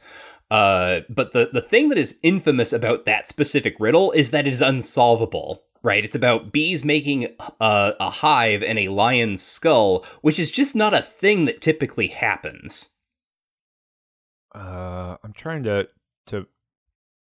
Oh, okay. Uh, Samson and a lion got in attack, and Samson climbed up on the lion's back. Well, you've read about lion killing men with their paws, but Samson put his hands around the lion's jaws. He rode that lion till the beast fell dead. And the oh no, shit, this is not the riddle. Yeah, I was gonna say that's the song. That's Uh, the song. yeah, the riddle is something is like out of the eater uh, came something sweet. Um, yeah, but it just requires. It's like trivia. right. It just requires you to know what happened Mm-hmm. to the the in the Bible. Mm-hmm. Oh yeah, out of the eater came forth meat, and Yeah. out of the strong came forth sweetness. Yes. Yep. So, th- so one, it's just trivia. You just need to know about Samson. Mm-hmm. Uh, and two, I don't understand how it's a double. It's just got two questions in it. Yeah, I don't know. Th- but that's not the kind of double that shows up later in the book, which is where a thing has two meanings. Right. It's very frustrating to me. Mm-hmm. But hey, riddles. It is. So there's a long kind of question about riddles, you, and then also Jake discovers this lot that you're talking about. He has this kind of uh, uh, similar kind of uh, brainwave as uh, as Roland does at the end of the Gunslinger, right, where he looks into the rose and he sees the universe, blah blah blah, all the suns, Uh huh. um, all kinds of weird stuff. But then he does the thing. He finds the house on Neibolt Street, aka this other house, and he begins to be drawn Mm-hmm. because on the other side, armed with the key, they have gone to the Circle of Stones and they are fucking the demon. Mm-hmm. And uh, and they they pull him through. It's pretty cool. I like this. Uh, uh, uh, what do you call it? The plaster demon. Oh yeah, the doorkeeper. Yeah, the doorkeeper. That's some real '80s movie shit. It- It's I, a described. lot of this is. Oh, go ahead. Sorry. it's the house from Poltergeist. Oh yeah, it at, is the house at the end because uh, what happens it's a house in, in dutch hill in, in new york uh, and it like comes to life and it becomes like this like plaster demon as cameron was saying and it's like trying to eat jake and when jake escapes like the house like crumples in on itself and collapses and it's very and like it, it we get a kind of classic kingy like scopes out here's what everyone in the neighborhood heard and saw at the moment that Mhm. this house fell in on itself and it's very much like that moment at the end of poltergeist Yeah, you know, I I made actually some notes all the way through this book that there are big chunks of this that are just '80s movies. mm-hmm They, I mean, uh, obviously the RoboCop reference, but you know, the the plucky young kid who gets dr- dragged into the fantasy world, uh, that he's a little bit too smart for his own good. The allegorical novel or the allegorical story that he reads that informs the later thing. Like, there's big pieces where it's just like, oh yeah, Stephen King has kids in the '80s, and he's watching all of these movies. mm-hmm Stephen King's watching Legend. Um, but uh, which is very funny that this is his kind of like last swing at this kind of story mm-hmm for a while. You know, he doesn't really do these like kid books Yeah, for a no. while. So you know, it's like he, he's like, all right, I'm going to write the ultimate young kid novel, and now I'm going to abandon it for a while. Mm-hmm. And then when I write more young kid novels, it's going to be about all those people and how they grew up and how their lives were terrible. Which, you know, he does three or four. He's done three or four of those at this point. But anyway, so they draw him through. He pops through. He meets his fantasy dad. Mm-hmm. Roland gets his fantasy son back. They they have healed their torn psyches. Mm-hmm. Oh, uh, uh, fun thing to to see here is uh, Stephen King roasting people who interpret fiction. Uh-huh. That's really good. Do, do you want to talk about that? I can try to find it, maybe. Uh, you probably remember it more than I do. I just remember having this thought. I don't even remember the scene. Oh, it's uh, uh, Jake. Jake has been. Uh, he leaves school, but leaves his oh, like that's yes. stream of consciousness. the like, teacher. Mhm. Yes, and the teacher sends him his graded essay back, and it's an A plus because he thinks he's going to fail, and that's like causing him like this extreme distress because he goes to a place called the Piper School. You know, he's like he he's supposed to be you know in the in like um uh like a Noah Baumbach movie, right? Yes, you know, uh-huh. like he he's one of those kids, and it like he he's afraid he's going to fail his exam, and so that alongside of his actual truly splitting psyche is like causing him distress. So he leaves his like modernist poem uh, because he thinks he's wrote like a real essay, but he actually looks at it. And he's like, "Holy shit, this is full of choo choo noises. What am I doing?" He's like made a he, like- collage. yeah, right. So he like leaves. Um. Anyway, so she grades it, and and you know there are great moments here of like uh, adults who actually give a shit about kids. You know, it's not it's not his parents. His parents really don't care about him. It's his Mhm. teachers who like send these notes that are like, "Hey, uh, you know, test anxiety is real. You can just we can figure it out. Don't worry about it. You know, come back to school, everything will be fine." But she sends him his graded report back, and she like is reading. She's analyzing the thing, and she's like, "Of course, you know, Roland must be your fantasy dad, or you know, whatever." She does all of these like very uh, English professor uh, interpretive moves, you know, that Uh-huh. Stephen King just absolutely hates. Mhm. Um, you know, the very thing we do on the show. Um, and uh, it's just very funny. You know, it's it's him getting his dig into the the literary critics yet again. Mhm. Um, which maybe is not shocking that I couldn't find very many reviews of the book, right? Like uh, this is also around when uh, Stephen King took that big group of writers to the uh, what the American Library Association dinner. I can't remember what dinner it was. No, the National Book Award ceremony. Um, around this time is when he bought the table and took like Clive Barker and um oh uh and Michael Crichton and maybe uh, uh we were talking about him earlier, the Southern guy. Oh, Grisham.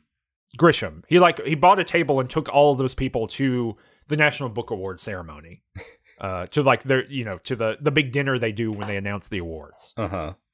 Um, to like kind of spit in their face. That's around here. It's the late '80s, early '90s when that happens, uh, which is which is very funny. So this is him getting that dig in. Anyway, Yeah. Jake comes through and he becomes a little gunslinger, and we are on our way to the fantasy novel. And I guess the next thing that happens there is River Crossing, right? Yeah, they they end up in a small town, uh, like a little ghost town. Uh, uh, it's very much like um, Oh god, what's the name of the town where Roland kills everyone? Ooh, Back Tull. one. Tull, yeah, very much like Tull, like a a, a old west style, like little frontier town or whatever. Uh, except it's populated entirely by a group of elderly people, and they have a big old picnic dinner behind the church with them. Uh, and those people have to hide uh, most of the time because they live in the the vicinity of Lud, which is the great city on the horizon uh, and then it's been racked with uh, war and strife uh, for the two different factions for the past however many decades. But uh, basically, they provide exposition for exactly how long that's been going on, uh, and sort of the the intimations of like the uh, even beyond the warring factions right the the great horrors and nightmares that nest in lud uh, which I actually think is is pretty effective, right? The the ways that they describe um the trains, right, coming and going. did you? Uh, w- where do you think the the break is here? Do you think it's after Jake? Like you were saying, you can evenly be split into two novels. Yeah, or I two think- novellas. Yeah, I think after Jake gets pulled, we have a break, and then the next novel begins with um them going to River Crossing. Right. Um, yeah, I think so too. I just I that's why I thought I just wanted to to Mhm. complete the complete the thought there. Uh, yeah. I, what do you think about this encounter with all these old people? Because because it, really is like Lore Dump City, Mm-hmm. the the town of Lore Dumps. Yeah. Uh, does it does it work for you? Does it not work? I, What is it? Aunt Talitha is the kind of big POV character, not POV character, but like the expository character here. yeah, the sort of like a, a little uh, leader of them. Uh, I think this is pretty good. Like, it's interesting because it uh, provides more texture to kind of like Roland's specific view of the world because they talk about uh, the baronies, right, and offering Mhm, their mhm. tributes up to the barons and the gun. They they have a history of the gunslingers. This is also what's really important about them is that like they see Roland with a kind of almost uh, religious awe, right? Like a gunsling, like uh, uh, you wish, right? You wish that people in Star Wars reacted to the Return of the Jedi in this way. Right, right. Yeah, yeah. I mean, it is very much like uh they they are turned to the Jedi here. You Mhm. know, in in terms of like they are a rumored and mystical people who uh existed a long time ago. In, a long time ago in a galaxy far, far away, in Mhm. fact, uh, but have not been seen in these parts for like hundreds of years. And it does it adds like interesting granularity to like what's happened because Roland has come from the uh, so there's in world, mid world, end world, right?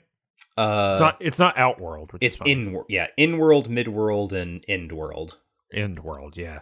And just Uh, to, to, to be a, a for people who listening, in I in world, Yes. mid world, and then end E and D world. Right. The uh, I'll let you say for people listening, it- it- as if there's a video, Uh-huh. like a video element. For those who are watching the live feed, you know, because I'm holding up a sign. But for the um, second secret Patreon I run. yeah.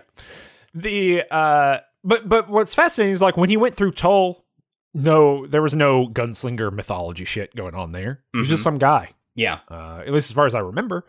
So uh but so there it's fascinating to me that you also get some comparative granularity there and I imagine if you're reading these books all in a row, either that makes you have some questions or makes you or or really builds out for you. For me it kind of builds out where it's like, "Oh, so the closer you got to Gilead where where um Roland's from, the less interesting the gunslingers are. You know, because they're kind of just cops, right? Yeah. You know, they're they are the they're knights, quite literally. They are the sword arm of the people who rule that region. hmm And the further out you get, the more mythological they get. Um, and I think that's pretty interesting. And we will get a lot more uh explanation to this a lot more lore you know capital l lore about this as we go but i but i agree there's a, there's enough of a hinty hint here that it feels uh it feels really good hmm uh, because they they are the jedi Right. Well, and one of the things that makes it work for me is that uh, I always took it as sort of playing into the way that time is broken. Yeah. Right. That like, uh, you know, maybe what's going on in Tull is like time is broken in such a way that these people are so far beyond the time of Roland that it's not even significant that there would be a gunslinger. right? Mhm. Like the gunslinger is barely even a memory. Um, whereas here, we're you know the fact that they have memories of the barony and offering tribute and stuff, and oh that that where she talks about uh, the last time they uh, took their uh, uh, taxes or whatever, right? The tribute to the barony, and they arrived, and the whole thing was just like broken, like everyone was dead. Like that's Yeah. so great. That's so so awesome. Yeah, and it had been. It seems like it had uh, been abandoned for a long time. hmm Um, yeah, I also maybe it's here. I don't remember where, but it's another '80s movie thing where someone's like Outlander, uh, and I it, it like when I was reading it, and even now I cannot remember what movie. Um, Please, someone tell me. Please, someone tweet at Mad me. Max? It might be Mad Max, where they where they call him Outlander Yeah, repeatedly. I think so. I don't. I don't remember. It feels like it's Mad Max, but I'm not 100 percent certain. Yeah. But but so right, it's even the language of the of the era you know, that it's written. Um, the uh, yeah, but you know, I like that we get this like history of the region here too. You know, Mhm. and how long things have been going on and then i forget her name but the the blind woman who knows more because she can hear you know this is again stephen king's whole Uh-huh. thing of like you know it's it's the i think the common belief right you lose a sense and your other senses get stronger stronger and i don't know if that's true or not um hmm uh i don't know uh but stephen king loves to do this Uh-huh. you know. If if you if you are um disabled in some way or you are uh harmed in some way or you know uh maimed in a way then your other you just get some benefits right? Hmm uh it's it's all kind of a rerun at uh uh, uh M-O-O-N that spells moon. God what's uh Tom Cullen. tom cullen. I, I don't know why i can never remember tom cullen Yeah, she can. Um, she can like hear the train running and stuff when other people can't. Yep. Uh. Oh, and it's so good. Like when they talk about like the the horrible sounds. So they, there's like a train that runs in and out of Lud, and they know the the ka-tet. Ka, by the way, gets a whole explanation from Roland here. It's not just like uh, the wishy-washy uh, uh, aspirations of fate that we had before. Uh, now it's more like uh, destiny or doom, right? Twining people together.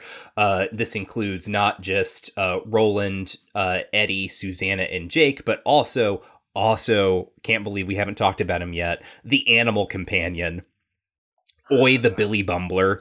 Uh, Billy Bumblers are kind of like some sort of uh, beautiful 80s movie sidekick dog badger creature from Roland's world. Yeah. Well, they talk about the Dark Crystal more than one time in this book, and he uh, Oy is like, "What if you had a wonderful dog and a wonderful raccoon, and it was also that little gremlin from the Uh-huh. Dark Crystal?" Wow, wow, Yeah. Uh, so so there's like a little dog guy here now. Uh, he'll we'll talk about him maybe not more now, but he he's here through the rest of the books. um, He can do math. He's also another character that you can abuse to make the audience feel bad. yeah, he is literally the dog to kick. Yeah, if uh, if you get tired of uh, beating a child, then you uh, get a little weird little uh, uh, somehow more human dog to, to beat. Yeah, like yeah. What if a dog uh, could literally uh, imitate rudimentary human speech to tell you how unhappy it was? Yeah, what if a dog could do math? Uh-huh. Uh so anyhow, uh yeah, we get we get that whole thing about uh Ka as uh this this force that's kind of like guiding everything and making sure everything plays out in the way that it's supposed to. Um but then uh there's they're trying to describe the uh, so they know that they are going to Lud for the train. Like there's a train in Lud. That's what Charlie the Choo Choo is all a kind of like foreshadowing of. Uh, you know, Stephen King's version of circumstantial simultaneity. Um, and they uh, are talking with the people in River Crossing about how like you know the, the the thing used to leave the city like they the way that they talk about it is just so good because you know it's a train but they treat it with kind of this uh, uh terrified superstition and particularly like the sounds it would make. And eddie realizes like oh it's like traveling at supersonic speed. And like the noises they're describing are the sonic booms that it makes when it takes off. Mm-hmm. Great- yeah, great it's cool. stuff. Yeah, it's really good.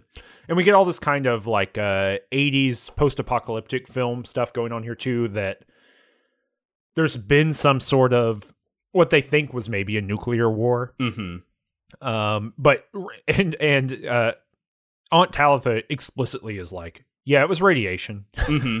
Mm-hmm. radiation. But you know, we get we get some Fallout Brahmin, we get some two headed cattle, Yes. two headed bison here. Uh-huh. We get some uh, um, there's there are twins and they're albino, Uh-huh. um, or, or they have albinism. I don't I don't know the exact way to phrase that, but uh, right. So there are these kind of um, signifiers of the world gone away, and this is like really in Stephen King's wheelhouse of like good normative bodies are good and bad norm non-normative bodies are bad. Mm-hmm. Um, there's something really fascinating here that I was thinking about when we got to Lud in this book, which is that Stephen King really does have like a straight up hierarchy of disability Mm. and like what is an okay disability and what's a bad disability.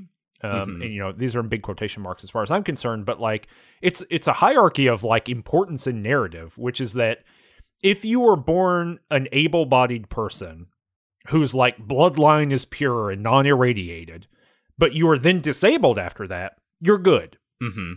All right, so this is Susanna, right? Because you know uh, Susanna's legs are gone at the knee or slightly above the knee. I can't remember exactly where.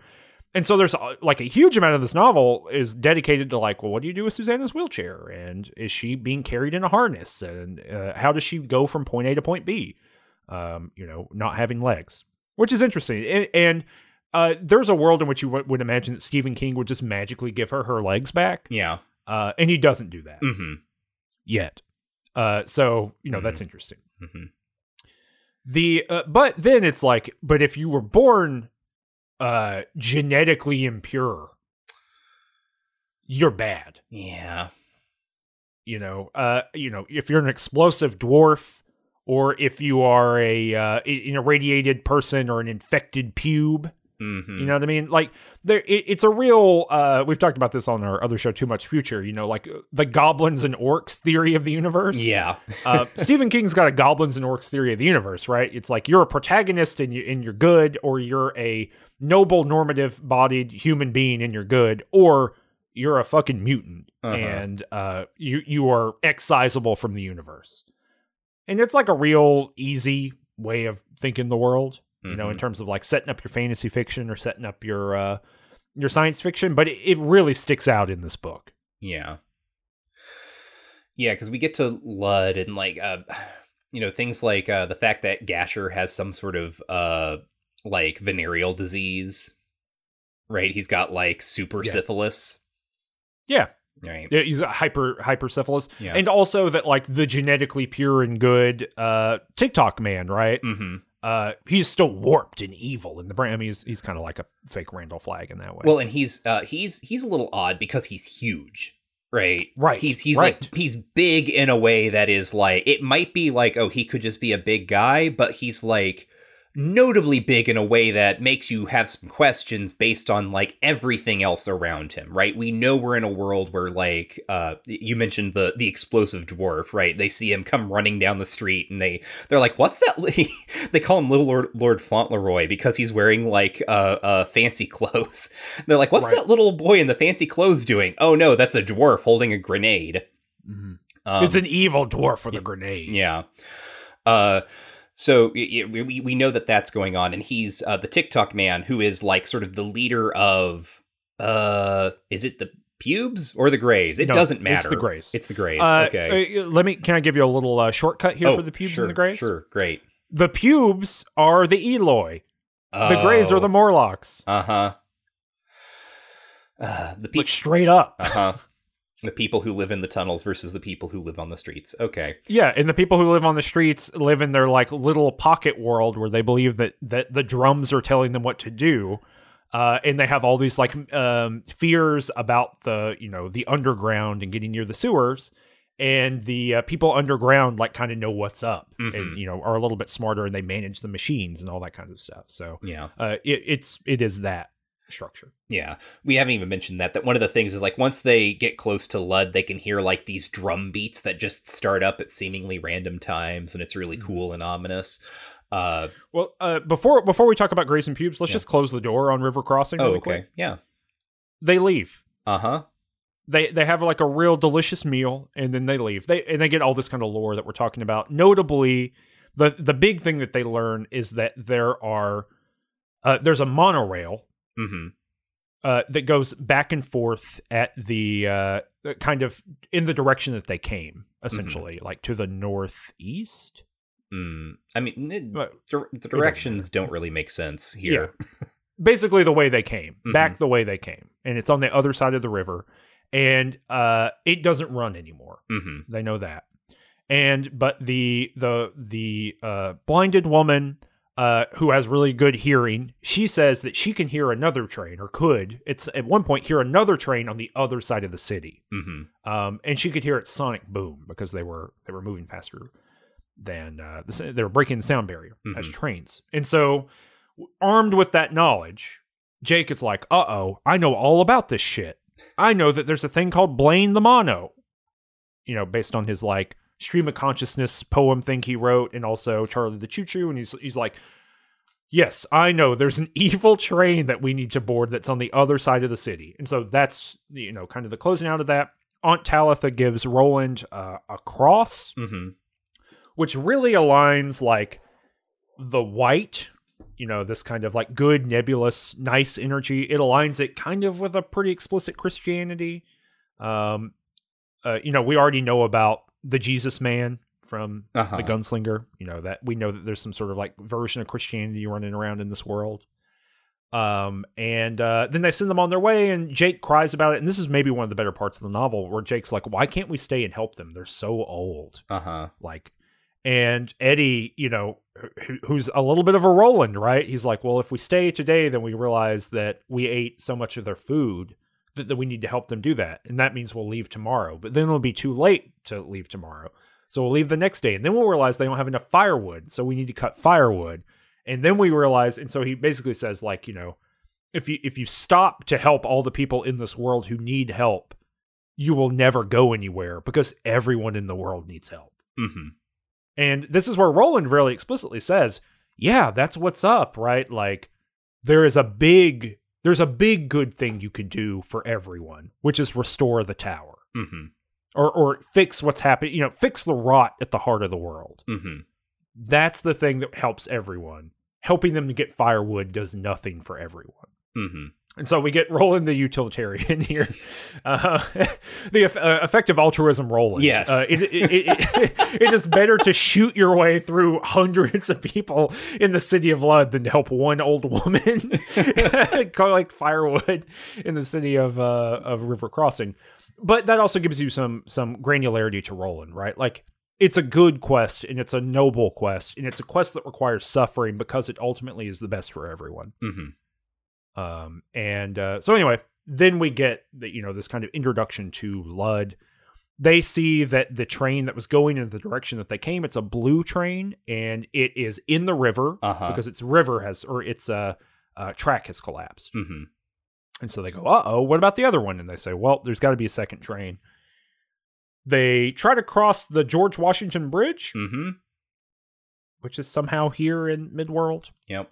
Lud maybe is New York. hmm Like it, yeah, it's Maybe it's, it's Midwest. it is described as looking a lot like New York, uh, but it is sort of locationally centered in what would seem to be this world's version of Missouri. Right, right.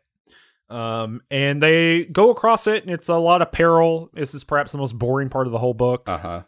because it's just about people crossing a bridge. hmm Including Oy. yeah, including including Oy, the, the little raccoon dog. And uh, I, I guess he's kind of, he's a little tanuki. Yeah, he is. Yeah. They don't they don't talk about his balls one time. No. Oh, you know another thing about Oy that's uh, very funny is that Roland explicitly says that Oy must have been too annoying for the other yes. Billy Bumblers because he talks too much, and so they must have driven him out of their society. Yeah, because they find him and he's been like injured in fights and things. Uh, yeah.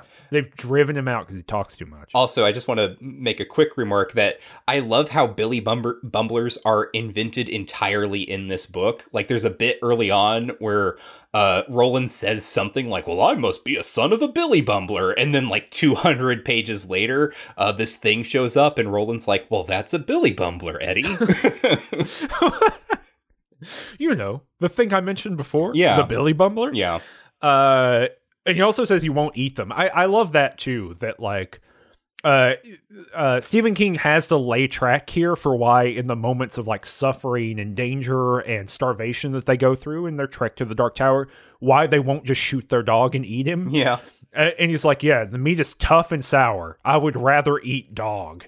And then Susanna's like, "You eat dog, Roland?" And he doesn't say anything. uh, you, you, yeah, it's a real, real moment. But uh, yeah, so they all get across, and lo and behold, while they're concentrating on getting across the rotten bridge, uh, a gremlin sneaks up with a hand grenade. Mm-hmm. The first of of two people with hand grenades Uh huh. uh, in in a hundred pages or so. Mm-hmm. Uh, and he kidnaps Jake. And this is Gasher, and this is to the point where you were talking about before. Yeah. Uh, Gasher uh, steals Jake because uh, the like people aren't having kids anymore. Like that's that's like a, a an important thing. Like this is why the two factions in the city have uh aged as they have right they're not like the children aren't being born and like maturing and everything so everyone is kind of just like aging into obsolescence so Yeah, you know what it reminds me of? um ghostbusters Old men running the world. old men are the future oh, uh, did, I, oh, I don't think we said it too. Uh, Grays and pubes. They are they are uh, Morlocks and Eloi. uh-huh Uh, but the pubes are the descendants of the people who tried to hold the city against the kind of assailing hordes. Right, like the barbarians, basically. Mhm. Yeah. And then the barbarians are the Greys, who were Harriers, and they're just called Greys and Pubes because the people who lived in the city were mostly younger than the people who were assaulting the city. Right. And the wild part about it is, is like we get a whole little '80s movie in here. Uh, it's like a fantasy or a science fiction novel that Stephen King would never write, which is that like some people came to join the pubes in the city. Some people went through the, you know, the the troubles and tribulations to present themselves unarmed at the bridge to join the faction at the end of the world, who were the final defenders of civilization. Uh, this is by by the way, it's the Road Warrior. Uh-huh. Like, right? It's Uh-huh. it's like the little enclave that's assailed on all sides by marauders. Uh-huh. It, it, it's just the Road Warrior. Yep. Um, I like the story too about how the Greys eventually took the city. Yeah. And uh yeah, the the the whole thing is great for how well it uh gestures at the pointlessness of it all. Yeah. right? The fact that they are so hard to tell apart now and like they're both like you know it started out as this conflict about who lives in the city who's defending the city and who's invading. And now like they're just both like both factions are in the city. Like it doesn't matter anymore. Like some of them just live in the sewers and some of them live on the streets now. Yeah, and they uh yeah, you, and some have like this bloodline. So the Tick-Tock man who who we've mentioned already, he's the leader of the Greys. Uh he's the grandson or great grandson of David Quick. yeah who was like the leader This thing is so interesting. Yeah. Uh, the leader of the Harriers, who like when, when they're in River Crossing, like they they hurt they uh, one of the guys there mentions the rumor that David Quick took uh, one of the old one's metal birds into the sky or whatever, and they're like, "Shut up, you idiot! That's a fairy tale." Uh, and then on the road into Lud, they find a crashed uh, World War II, uh, like a Nazi plane, like it has Yeah. a swastika on the wing, and there's a um uh, like a corpse, right? A massive, like skele- like mummified skeleton, uh, sitting behind it, and they realize, like, oh, this was the David Quick guy, right? The Bandit King. Yeah, they, who was a giant. Yes. Uh, a giant a Nazi airplane. hmm And then we get our second, uh, as far as I know, in the Kingiverse, second mention of the Bermuda Triangle.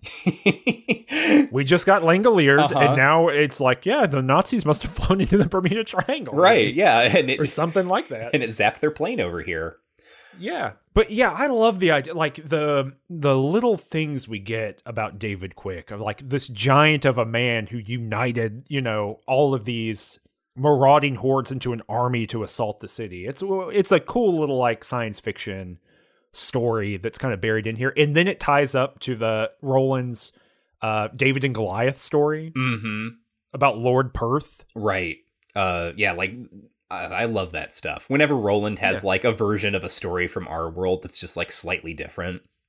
Yeah, it just uh, you know it it sings together. Mm-hmm. Uh, and I really do think it's because uh, there is a really solid structure of like dad feelings Mhm. in here, Mhm. and because of that that that uh, bedrock of dad feelings, uh, he can build on top of that with all these stories. Because the Tick-Tock man and David, uh, not David Firth, uh, David Quick. Uh, but that that's just a story about dads, right? That's a Mhm. story about that the Tick-Tock man wants to be as powerful and important and as you know honestly genetically pure Mm-hmm. uh, and remain as genetically pure as his great grandfather he wants to control the city in the way that his grandfather or great grandfather should have right. um, and that's very explicit here it's just more dad feelings Yeah. Yeah, and he like so they they take Jake because they want to train up Jake. Uh, this is the Tick-Tock man who is part of the uh, uh, the Greys, uh, who are under under the city, living in the tunnels. Uh, they take Yeah. Jake in their version of 12 monkeys Yes, uh-huh, very much. Uh they they want to like basically train Jake up in their ways. Uh and also the Tick-Tock man is of the I guess not unfounded uh impression that Jake knows something about computers and will help him take control of the computers of Lud, which uh no one else no one really understands. Uh Mhm. the Greys only just like the Greys have slightly the upper hand because they understand that they're computers, whereas the pubes who live on the streets they just think they're all demons. Um, and frankly, like in this world, the distinction between demon and computer is very, very thin. Uh, but uh, the Tick-Tock man is, you said he's he's like you know kind of this version of Randall Flagg, very much right. He is Randall Flagg in Vegas, uh, the guy who draws in the engineers, who's going to get the war machine started again uh all of that stuff like those are that's his character those are his aspirations Yep. And so Gasher takes, you know, he steals Jake, and Roland and Oy are on the on the chase. And at the same time that that is happening, uh, Eddie and Susanna have to go find Blaine the Mono. They got to go to the Cradle of Lud, mm-hmm. uh, and they got to find Blaine and and see if they can get the train to take them somewhere. Mm-hmm. What do you think about Blaine and Little Blaine? oh i fucking love blaine like blaine is like apex anything in a stephen king novel for me anything in any novel. Like uh, again you know i cannot overstate uh, reading this book uh back in the early 2000s and being like this is what the dark tower can be.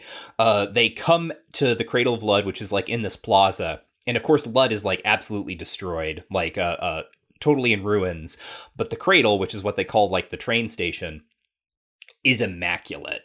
Like it's been maintained by all of these automated systems throughout the the centuries or the millennia or whatever uh and also like no one wants to go near it because people who go near it get killed. Like blaine lives there. People know that blaine lives there and they know that blaine will kill you. There's uh, uh they meet two of the um pubes who they make them lead them to the to the cradle uh, and the pubes are like, "Oh, you shouldn't go in there. You should absolutely not go in there because so and so went in there and like uh, he talked to Blaine and Blaine spoke in his voices. Right? That's how it said. Like Blaine Yeah. spoke in his voices. It's such a great way of putting it. And then he like fried him. Right? He like caught the guy on fire somehow. Oh, I love it. Yeah, it basically Blaine can emanate electricity from anything and, and annihilate you. hmm It's kind kind of the deal. and the uh the the cradle itself is so cool because it's it's huge ostentatious right it's it's like a this perfect symbol of what the old one civilization was like um and then they have the the statues of the guardians the various animals uh around the edge right like the the they're like instead of gargoyles uh and then in the Mhm. very center is a big i think golden statue of a gunslinger and eddie Mhm. looks at it and he's like that's roland Yeah. Oh yeah, that's right. Because he's like on a horse or something. uh-huh Yeah. So it's like Napoleon Uh, and he also has a machine gun. yes I think. uh-huh But it's like basically, you know, the you know Napoleon on the horse. uh-huh Uh, but uh, but a gunslinger with a machine gun in his hands, mm-hmm which is very cool. Mm-hmm. Yep, and then they get in and they like can see Blaine. Uh, uh, well, actually, there's another thing where they they get inside and all of the um, there are like faces carved into uh like the the like the molding of the train station of the cradle and they don't they don't know who they are right? It's like clearly these were important figures in the past but like there's like a cruelty to all of them. Again there's something about the old one's society was wrong right? Something was like that these were the these were their heroes these were the people that they memorialized um and then there's like a gate to uh blaine's platform and it's locked and they can't get through it and there's some sort of weird video game puzzle that they have to solve uh, right it's an it's an adventure game puzzle right it's like they walk into the seventh Right. guest it really is, and it, literally the puzzle is revealed. Is just find all the prime numbers and hit them backward. It's the most video game ass thing you could do. yeah uh, uh but like through the through the gate they can see blaine and blaine is asleep uh and it's just this like big pink train and the way he's described he's made out of some material like some sort of metal or plastic that is like seamless and it looks almost fleshly um and he's pink. Yes, right. Uh and like when they wake him up and he just like speaks in all caps. Uh and then there's little Blaine, which is kind of like the the smaller voice that inside of him that uh, speaks in italics, right? The the sort of part of him that is not evil, right? That's uh cuz I can't remember how they wake him up, but like little Blaine comes through and is like, "Don't do it. Don't wake him up. Don't make him angry." And then Blaine is like, "What are you doing here?" Uh Oh, I love that. Like that whole thing. And like the the other thing that is great about Blaine is that he does celebrity impressions. Yeah, and he's aware of like the different worlds too, and he, and he has knowledge of the tower, Mhm. um, which, which is and like implies that the different levels of the tower are the different worlds, Mhm. which which is interesting. Mhm. Uh and he's also like uh in in the terms of the novel, he is insane, right? Uh we get a long Oh yeah, absolutely. Yeah, we get like Yeah. we get a, de- a description of uh how Blaine over like the millennia his systems have degraded to the point where the, the thing that he possesses that would be called a mind is insane. Uh and it is entirely a riff on the opening paragraph of Shirley Jackson's The Haunting of Hill House, right? Oh yeah. Right, no live organism can continue for long to exist sanely under conditions of absolute reality. Yeah. Um and so I just the the the fact that like Blaine is this self-aware AI train uh, who turns out to be obsessed with riddles. Like he wants to uh, be told riddles or he wants to tell people riddles. Uh, and he is murderous. Uh, it turns out he's kind of like he's he's been sleeping this entire time um, because he treats the people of Lud as his playthings. Uh, he he's kind of like an AI that's been in control of all of this, all of the remaining systems of Lud for however long, uh, and he's kind of let the the the the drums that the people keep hearing. Uh, that the pubes on the streets think are like sacrificial drums. Like the drums start and it's like, oh, we have to do Shirley Jackson's The Lottery, right? We have to pick someone to get killed Yep. um because that's what the drums mean. The drums mean that the demons in in the city want to sacrifice.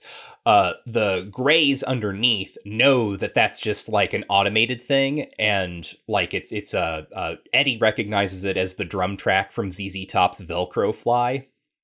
It's just all of the music all of the vocals stripped out except for the drums. Uh but then it turns out i think that like blaine is implied to have basically set that up because it was amusing uh Yeah. and He's just rude. right he's doing all this stuff and then he also like does like a a, a humphrey bogart impression Uh, he he does he does Bogart and he does uh John Wayne. yes yeah Uh, but yeah, it, uh, you know, and Blaine is also he's he's the machine from I Have No Mouth and I Must Scream. yes uh-huh you know, Am. he's just a manipulative, evil asshole. yes because he's bored and he he killed Patricia. mm-hmm What a funny name for a train. right patricia is the other train uh that they see that like ran off the track uh who also i think you know went like computer crazy. Uh, but then he like cajoles her into committing train suicide. Well, yeah, that that's the interesting thing, and I I I can't remember if we get a little bit more of this in the fourth book, but the the way that I took this originally when I read it, or the the impression I had going into this read, and he says some of the stuff, and I don't know if I invented the other part or if it's in the other book and I've just forgotten, Mm-hmm. but that Patricia, like, she was lonely Mm-hmm. like because that's what he says he says she was so lonely and that she and she cried all the time Mm-hmm. and because she cried all the time he just killed her Mm-hmm. like like he allows her to he- he gets rid of the system that would keep her from throwing herself off the rails Right. And so she dies and so you know it's like ah did she kill herself or did blaine just kill her Right. straight up you know by removing the system that would have kept her from flying off the bridge at the speed of sound Mm-hmm. um and uh but yeah it's it's really unfortunate Yeah. also patricia there's just something i, don't Patricia and that Blaine. in blaine yeah they, they're so specific and so i never would get there in a million years Mhm. you know it's a real kingian thing Mm-hmm. Uh but yeah he's just this rude guy and uh roland goes down into the oh i so you know there this is really great kind of parallel cross cutting right because on one hand um eddie and susanna have this they meet blaine and they got to do blaine's puzzle Mhm. basically uh, which is this prime number puzzle that they have to use Detta Walker a- as the superpower to understand what a prime number is. Mm-hmm. And then on the other side, you've got Jake, uh, you know, Jake being kidnapped, and then um, Roland pursuing him. It ultimately ends up that he's in the room with the Tick-Tock man who says all the stuff that we've been talking about. The Tick-Tock man, uh, he really wants to control the computers, the dipolar computers Mhm. at the, the you know the heart of the the city, so that he can control everything.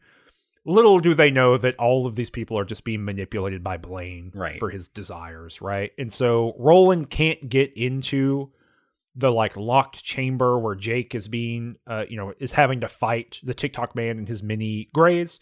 And we find out that Blaine just opens the door Yeah. because Blaine wants to, like, this is novel and fun for Blaine, Mm-hmm. uh, who's been bored for a very long time. And so he opens the door. Jake shoots the Tick-Tock man in the face. Mm. Um, and then they leave. Yep. Yep, yep, yep.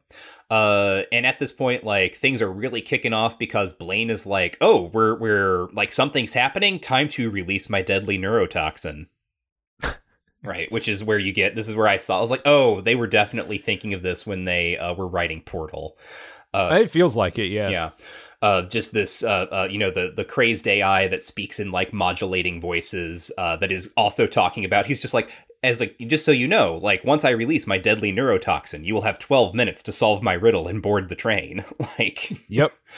uh, so yeah, they they go running off through. They get to the platform. Uh, uh, they get on like they're, they're also very upset with blaine they're like why are you killing everyone and he's like why would i not kill everyone i'm bored uh and they get on the train uh and it zips off through the town and like the train is so cool because uh it goes transparent. They can see like the city around them as like the neurotoxin is being released and it's just like killing everyone all the pubes all the grays uh and they're just like floating over the city watching all of this destruction. And then they leave uh and uh they've uh, made the agreement with Blaine that they will like tell him riddles because those are things that he likes. Uh, Yep. And uh, we can talk a little bit more about maybe what's going on there because they are going to go out and they're going to they, they need the train to cross the wastelands, which is like the area even further beyond Lud that is even more hos- inhospitable to life. Um, it's another Mhm. it's the talisman again right taking the little train Right. across the the broken war torn landscape filled with mutants um Yes, but it's like uh doubled up on, right? Because there it is a nuclear wasteland, right? You know, Mhm. they're they're experiencing radiation poisoning. mhm. Um and that whatever that growth is on that kid. Yeah. Um but here it's like they look down and they literally say, Well, that couldn't have been a nuclear weapon. This is something worse. right yeah like because they're there's it's like it's monsters from the mist right they're seeing like Yeah, the yeah, creatures yeah. from the mist like scuttling around down in the canyons and shit and eddie's like this was not just a nuclear war and blaine is like it was not And they're like, "What do you mean by that?" And he just laughs and doesn't say anything more. Yeah, they're like crack reality. hmm You know, there, there's other universes scuttling through. There's like big bugs and shit. Yeah. I I love that it's like giant flesh creatures that eat littler flesh creatures, and then it's like, and then a big bug went by, Yeah. a large beetle. Well, and they see like little groups of things that look almost like people and they're like dancing and things. yeah, it's it's scary down there. Yeah. Uh, but meanwhile, back underneath Lud, uh, the Tick-Tock man who got shot in the face but was not killed uh, is lying there dying, and he's remembering his father taking him to uh, the apple cider press in a in some long forgotten you know autumn day, and how he that was like one of his, Yeah. his one good memory or whatever. Well, it's such a good thing too because it is uh it's a great demonstration that for everyone there was a time when the world had not moved on. Uh huh. Like what a boomer ass thing to say. You know? But but I mean that really is the thing here that like we know factually that for a thousand years Lud has sucked. Mm-hmm. You know, it's been a war torn hellscape objectively. But in uh, the Tick-Tock man's uh, Andrew is his name. Mm-hmm. Uh, in his childhood, there were there was sweet apple cider, and it was good, and the world was okay. The world had not yet moved on in his lifetime. Mm-hmm. Uh, it's a great little great little moment. But anyway, yeah. So that that moment happens. That happens, and then uh, someone steps out of the darkness and tells him that he has some work to do. You know, I in in all of my time, I've read this book three or four times probably, and recently, within maybe a year and a half or two years of starting the show, I read all the Dark Tower books, so it's Mhm. more fresh than most of these books are in my head. And I don't think I'd ever noticed that he is explicitly Randall Flagg from the stand. Oh yeah. Like this was another thing that made this book really hit for me. And I think it's what what was notable to me about rereading it this time was that I had been on the Stephen King listservs for years. I had been hanging out in the chat rooms talking with like big Dark Tower fans, huge Stephen King fans for years. And no one had spoiled this for me somehow. Like, it was never talked about. Like, by the way, in the Waste Lands, Randall Flagg from the stand shows up. Yeah, he explicitly references the trash can man. right he makes he makes uh Tick-Tock man or andrew he makes it he's like you have you should say something for me it's a something an old friend of mine used to say before he betrayed me my life for Mhm. you uh and this was like Well, the- michael like jumping up like ah hell yeah I love it when they reference the trash can man. Well, it's even uh weirdly enough, it like kind of backfills some interesting stuff from uh uh from because the end of the stand is ambiguous, right? Mhm. Uh it, what does my life for you mean, right? Like is it that the trash can man uh over asserts his fidelity for Randall Flagg and then blows him up, Mhm. right? Or is it that he is like an accidental counter agent the whole time? right You know, who is you? right You know, we've we've talked about that in both of the stand episodes we've done. Um, this is this is Randall Flagg, straight up Randall Flagg. This is on 560 of my book. If you want to thank me, as I'm sure you do, you must say something an old acquaintance of mine used to say. He ended up betraying me, but he was a good friend for quite some time anyway, and I still have a soft spot in my heart for him. Say my life for you, Andrew. Can you say that? And it's like, oh, okay. Well, it has legit. That has actually clarified an ambiguity at the end of the stand. You know, and we don't have to take that as a clarification. It's a different work. Uh, this might be some alternate Randall Flagg, and also you don't have to trust the author, right? Mhm. But it is interesting that it's explicitly called a betrayal here, as opposed to, uh, you know, he accidentally blew me up, uh-huh which is another way of interpreting that, right? He loved me so much that he exploded me, Mhm. which is, you know, one way of taking it. But betrayed is very notable, hmm I think.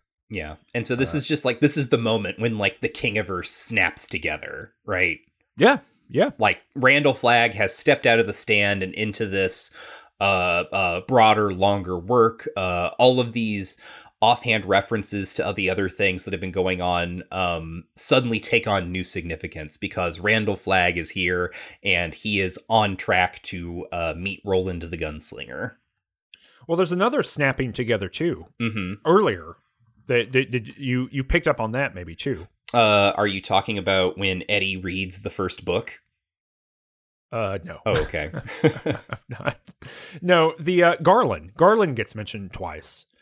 Uh, and so Garland is the place where Flagg in the Eyes of the Dragon Mhm. gets uh his, you know, whatever the the sand, right. uh, the murder sand. And so Garland here, like Roland knows Garland, and it's kind of like the fantasy Middle East. It sounds Mm, mhm. uh, you know, because he says that they they have darker skin tones, um, and uh, oh no, it's it's in the Eyes of the Dragon where they talk about them having flying carpets and stuff. I right. think. hmm And so there's a continu an explicit continuity here between all of that as well. So uh, it- there are kind of two moments where the Dark Tower is locking in previous work.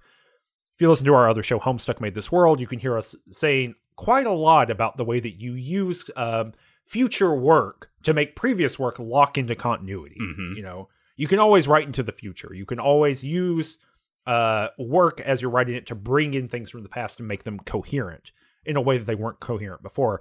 The Waste Lands is making a lot of things coherent that weren't quite coherent before. You Mhm. know, what's the relationship between Flagg in the Eyes of the Dragon and Flagg in the the Stand? Well, uh, they're that's getting a lot more clear, I think here. hmm Uh, and in addition to Homestuck Made This World, we have many other fine shows here on the Range Touch Network, which you can find out about if you go to rangetouch.com. Uh, these include not just, uh, you know, just King Things, Homestuck Made This World, but Game Study Study Buddies, uh, Too Much Future, which has a lot of, uh, I think we've already mentioned it, but has a lot of uh, ruminations on the post apocalypse and how you write post apocalyptic fiction and, and sort of what uh, are the stakes there. Um, check those things out. I think you'll have a good time if you like this show. Uh, and you should also consider supporting us on Patreon at patreon.com slash range touch, where for just a, a little bit of money, uh, you can support us in our work, but you can also get loads of bonus content, and in particular, just King Things bonus episodes where we discuss film adaptations of Stephen King's works. This month, Cameron and I are discussing, speaking of making things lock together retroactively, uh, that's actually not a thing that's going to lock together retroactively for us for another couple years, but we were discussing the uh, 1979 TV miniseries version of Salem's Lot, um, which is going to, I-, I promise you, if you don't know any of this stuff, uh, Salem's Lot is going to become critical to the Kingiverse at a, at a point in the future. Uh, the miniseries, not so much, but I can say that it is a pretty damn good miniseries, and I think we have a really good discussion about that. The other thing that you can do to help us uh, is that you can review this podcast and tell people about it. Uh, getting reviews and uh, particularly five star reviews really helps surface us on uh, various algorithms, various platforms. And if you go to the Apple Podcasts website and leave a five star review, that is also funny. There is a chance that Cameron will read it out loud on air, like now. This is from Vivian Burnings, five star reviews. Of course, I will only uh, read a five star review. A great podcast about boilers. Did you know that boilers are metaphors? Did you know that they are, in fact, perfect metaphors? metaphors for what? You'll have to listen to find out. Hmm. This is from Fofo the Swiss rapper. Five stars. I think Bob Dylan is okay.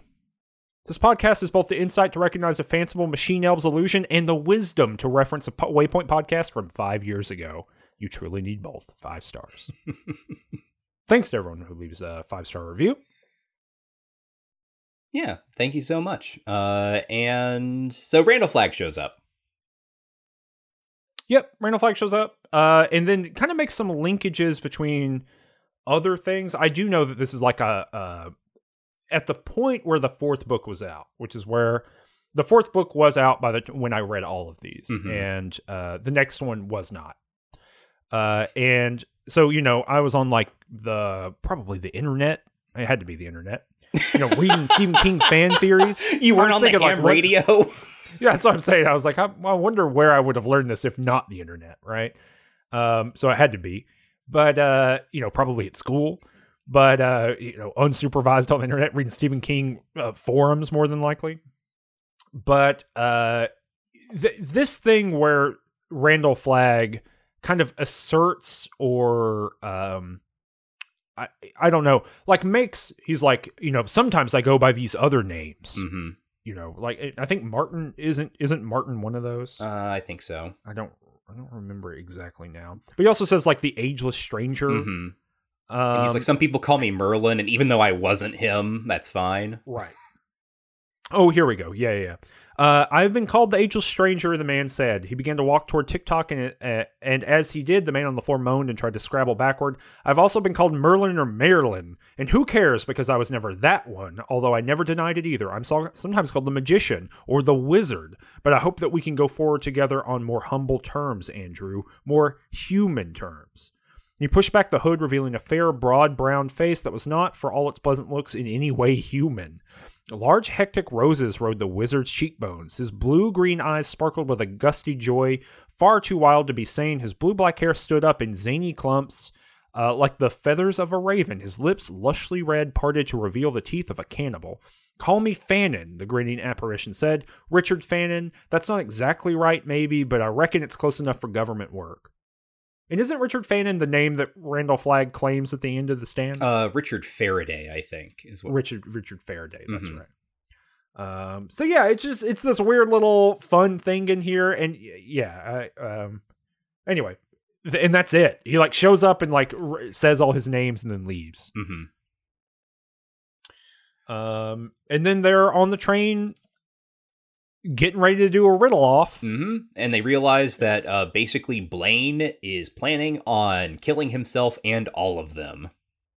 Yep. And uh and Blaine is not in the train.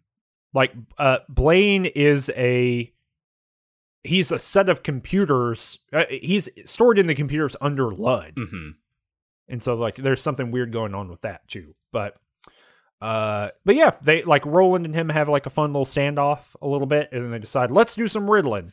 And uh and they make a deal which is that uh Roland uh they they'll have a riddle off and if they can stump Blaine then Blaine will not kill them. hmm And that's it. Yep. And they're heading toward Topeka. Yeah, they're going they're going to go through the train route is Lud, Candleton, Riley, Rylea, which is Riley. That's the uh, Lovecraftiana thing. Right? Yep. The Falls of the Hounds, Dasherville, and then Topeka, hmm which is notable. Um, and uh, it's going to take about eight hours, and then straight up, the book says. So, cried the voice of Blaine, cast your nets, wanderers, try me with your questions, and let the contest begin. And that's the end of the goddamn book. hmm Jesus. And then Stephen King apologizes for that. Yep.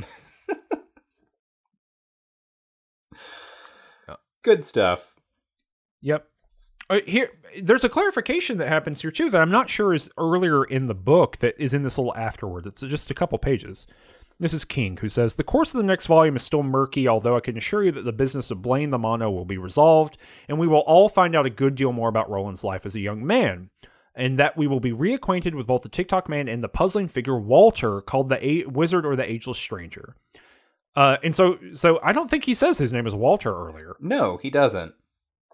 And Walter is, of course, the man in black hmm who uh, Roland is following ac- across the desert. So we have this thing where it's like Walter is the man in black, is Randall Flagg. hmm That's only in the afterward, which is a weird thing to kind of drop there. Mhm. But I think it's only in the afterward. I didn't catch it earlier, if it is there.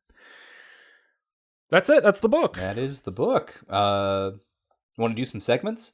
Let's do a segment. Yeah. Uh, my favorite Kingism is the segment where we take uh, some line, paragraph, phrase, something uh, about the book that we just read that we think is like a, a sterling example of some Kingian prose. Uh, and so for my money here, uh, there is a bit where when Jake is in the empty lot where he sees the rose, that he understands in some ways like maybe a gateway or representative of the tower right? All of the suns are in in the rose and everything. And there is also a, a great sickness at the center of the rose which is the sickness at the center of the tower that uh, you know uh, roland is on his quest to heal. Um, all this beautiful mes- metaphysical stuff uh, also in that empty lot is a bunch of graffiti uh, one of the things that the graffiti says is bango skank was here and that's my kingism. I love the phrase "bango skank was here." It's a real kingism, yeah. hmm Uh, I I don't. It's not a not not a, uh, a language thing, but it's in River Crossing where uh Roland throws that piece of stone or the piece of pavement up and hits that box, and it's revealed to be like an ancient, weird alternate world um stoplight. yes, like a, an old. He like hits it, like it, it like ding, it like it kicks out. And it's like a green light, Yeah, it, or like green flag. yeah, it's like a, a 19th century uh, stoplight that used um a little levers and flags. Yeah, right. I like that. it's good.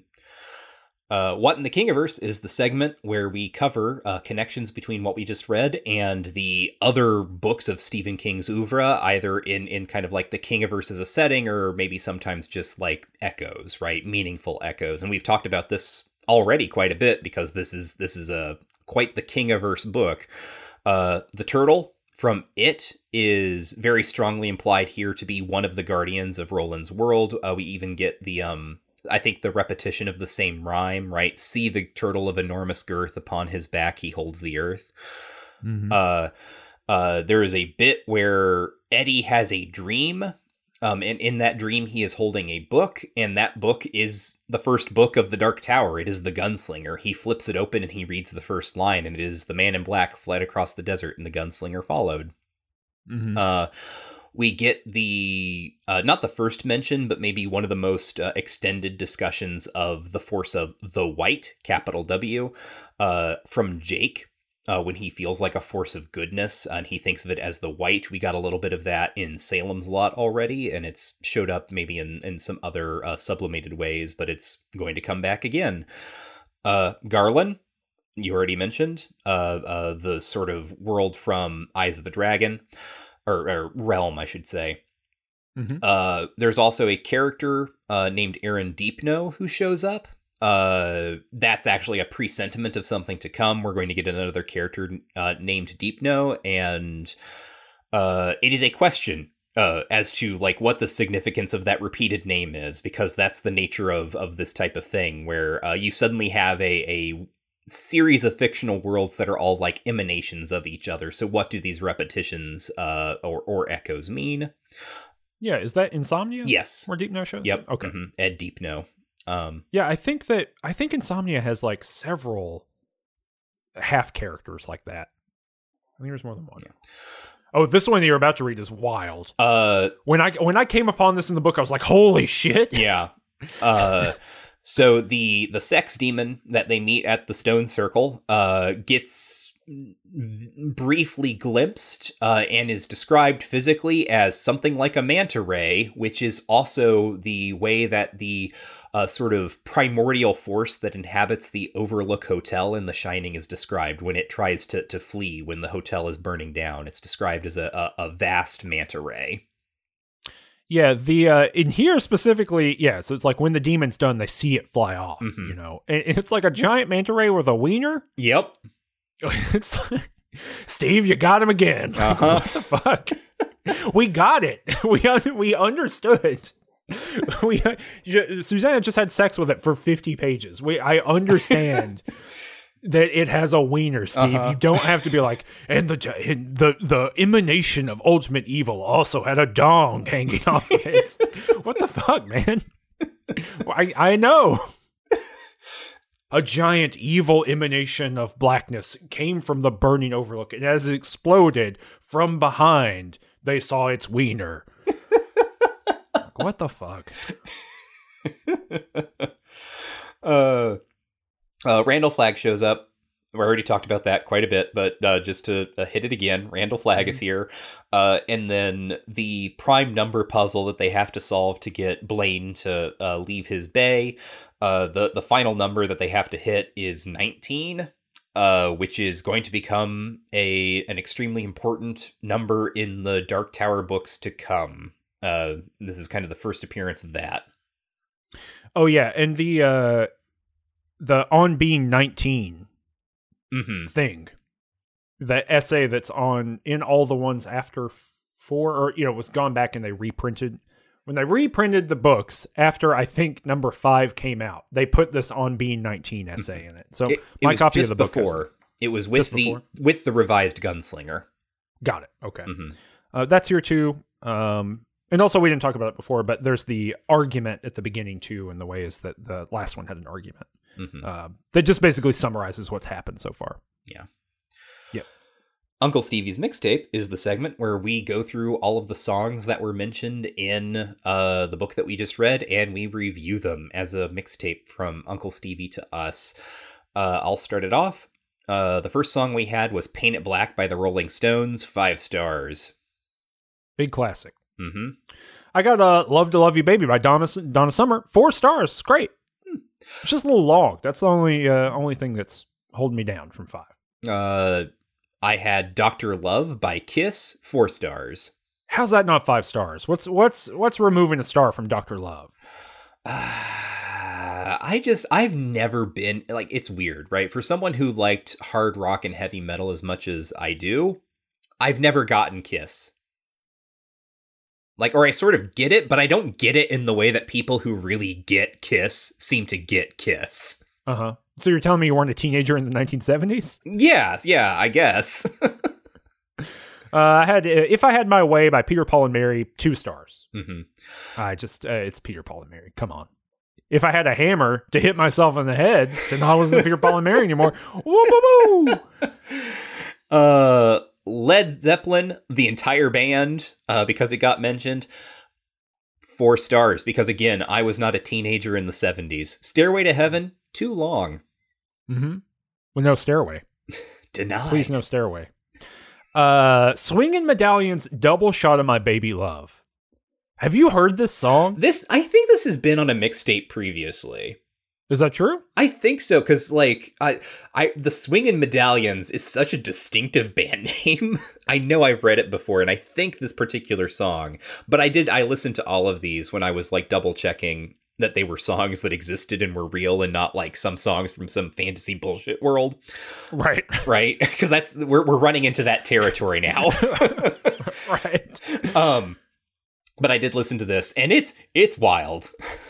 It's it's the wild. It's basically like it's a rowdy song about I fuck too much. Uh huh. Like in, in the way that uh twelve o'clock rock or whatever it is that Uh-huh.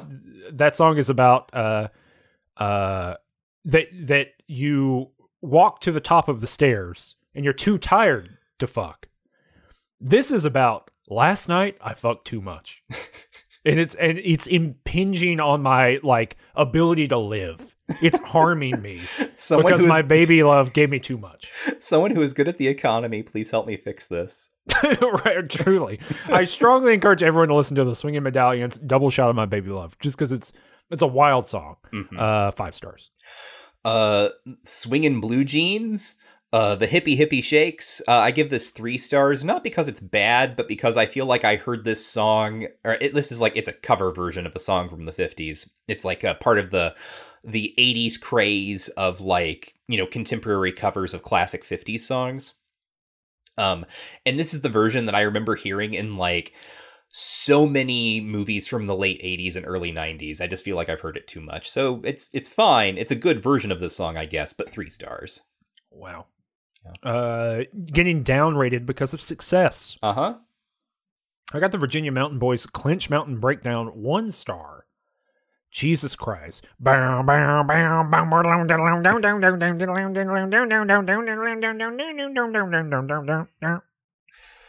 Buffalo Gals, a traditional song. I give this 2 stars. I think they can stay in tonight. I got uh, Darling Katie, and I have no idea what the song is. I couldn't find it. Oh, okay. Maybe that's one of the ones from the alternate world. I, I yeah, I don't I don't know. I I couldn't. Uh, I saw some like Katie Darlings, but that didn't seem right, so I didn't Hmm. bother. No rating in Okay. in R. Hmm, okay. Uh Velcro Fly by ZZ Top, 5 stars. The amount of ZZ Top at the end of this is just great. It is. Uh, I got Sharp Dressed Man.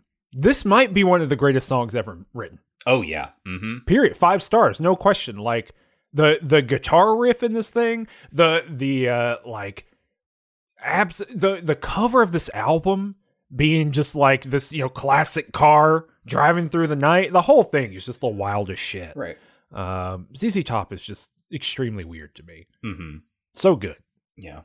Uh, this is another traditional song uh, that Jake thinks about. I think it's maybe like a nursery rhyme or something. It's called My Gal's a Corker. Uh, and I couldn't find any good version of this. The one that I've linked in the show doc, uh, Cameron, is actually a group of Scottish school children singing it. Why are they doing that? I don't know. Did they Um, read the Dark Tower? I guess. Uh, it, this is an album of like Scottish school children like singing playground songs. This is awful. Yeah. Uh, Why uh, are they making Illuminati symbols? I don't know. It's everything about this is weird. This is some real Dark Tower stuff, is what I'm getting at. Um, I don't know, two stars. Like the the joke of the song, it's like it's pretty corny. The joke of the song is like, my girlfriend is so great. Uh, she makes me spend a lot of money. My girlfriend is so great. She makes me spend a lot of money. Bum, bum. That's my ZZ Top version of that. Yeah. Uh, and I got another ZZ Top. I got Tube Snake Boogie, which I i- is Tube Snake Boogie. The uh, the drums of Tube Snake Boogie are what the the pubes are sacrificing each other to, right? no, uh, Or is that Velcro fly? it- I think Eddie Eddie can't really tell. This is the reason there's so much ZZ Top is because Eddie's like, I'm pretty sure this drum track is from a ZZ Top song, and then he names like a bunch of them. Um, I think he settles on Velcro Fly. Gotcha. Tube Snake Boogie is a fine song, but uh, I don't think it's like top tier ZZ Top. I think it's a good solid three stars. Mm-hmm. Uh, now, before we, we talk about the next book, I, I want to because I dug up some reviews, Okay, and I want to read the Library Journal's 1992 at a glance review. please do. Um, because the the Library Journal does these, they're micro reviews. They're what, 50 words or something, maybe. Uh, Mhm. and the idea is like if you are a librarian and you're making picks about what to purchase, this is like a little micro review to give you an idea of what the book is. You know, especially back uh, when like you know the internet is not an easy way of like figuring out infinite amounts of information. You got to like get a physical journal, you know, that gets mailed to you that tells you about the books that are coming out this year. Uh, okay. Uh, Stephen King, Waste Lands, The Dark Tower, Book 3, 422 pages, illustrated in the Dark Tower series, Plume, 1991, paperback, $15. YA, Uh huh. I, I flagged as YA, uh huh. which is notable. Uh, the third installment in the offbeat fantasy saga involving the enigmatic Roland, the last gunfighter, and his quest for the Dark Tower. While the story, inspired by Robert Browning's narrative poem Child Roland to the Dark Tower Came, is entertaining, what really makes it outstanding are King's unique, multifaceted characters. This is Stephen King at his best. The Last Gunfighter. Yep. All right, I want to read another one too. It's a little bit longer, but it is just as entertaining. This is a Kirkus reviews, which has a similar kind of function. You know, they're they're short reviews that are kind of at a glance. What's this about? hmm It's from '92. Chapter three of King's e- epic alternate world saga, uh, 88, 89. That's the giving us the previous publications. Finds Roland the Gunslinger and his sidekicks continuing their quest for the Dark Tower and the Maine master keyboarding some of his least restrained writing in years. Great sagging storm clouds of padded prose that only occasionally thunder or brighten with lightning inspiration. The storyline by now is so complex that King opens with a four page argument summing up past action and tracing ties between major characters. The argument for Volume 4 won't be much longer since relatively little happens here. Trains Eddie Dean and Susannah Walker, previously brought to him by uh, from Manhattan to his blighted world, in the arts of gunslinging, soon used to slay a giant mechanical bear named Shardik. Jay, the boy, the boy whom Roland let die in Volume 1 reappears as a Gotham school kid who makes his way through a haunted house into Roland's world. The band of four encounter a town of old folks, then a wasted city where Jake is kidnapped by degenerates, then rescued. Roland and company take a ride toward the Dark Tower on a train operated by an insane computer enamored of riddles. In a note, King admits that, quote, finding the doors to Roland's world has never been easy for me, unquote. The strain is evident, with the volume seemingly jerry built on borrowings, the haunted, the hoary haunted house, the mad computer, echoing HAL of 2001, the wasted city and its criminal denizens, shades of Escape from New York, and overblown character conflicts. Can Eddie summon the courage to cross the swaying bridge? Still, some of the action cooks up shivery suspense, and Roland's anticipated duel of riddles with the homicidal computer promises a swift start to the next volume. Hopefully, it won't take any more slack interlude volumes for Roland to reach the Dark Tower. Meanwhile, though confirmed series fans might at least tolerate this chapter and buy up its 1.5 million first printing on sale December 2nd, the generic King fan will enjoy far more the upcoming needful things. Okay, interesting. So December would have been when that would be the mass market then. Yeah, yeah. Mhm. This is for the paperback publication. Yeah. Uh, what uh, uh, but the I the reason I it's a little bit, bit long, but the reason I wanted to read it is that we've talked a little bit before about like the way that King gets treated by the literary establishment, but we don't really read or like give strong quotations from that.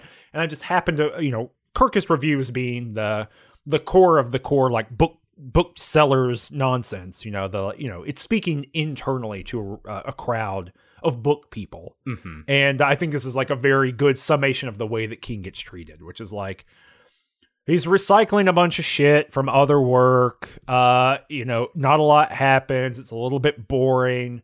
Oh, golly gee whiz. Maybe go check out a different book. You know, that's the, the way it kind of is Mhm. being written about here. Um, and those are really kind of the only two reviews I could find contemporarily. Mhm. Um, it doesn't look like the major national papers, any of them reviewed it.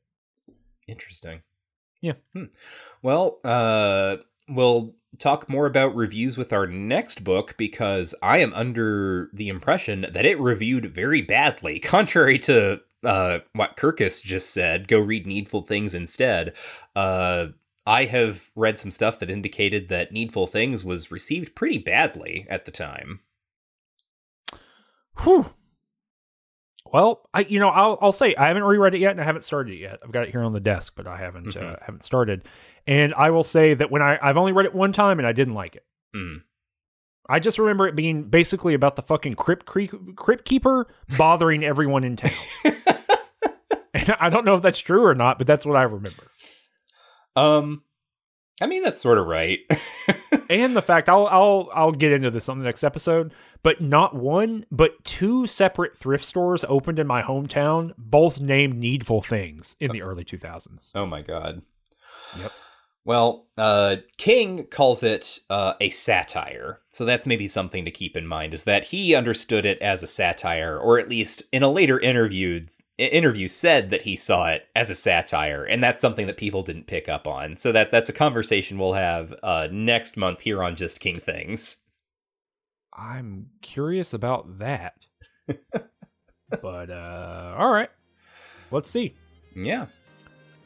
Uh, well, uh, un- until then, Cameron, uh, what's up? Why is this happening? Uh we're doing it for Steve.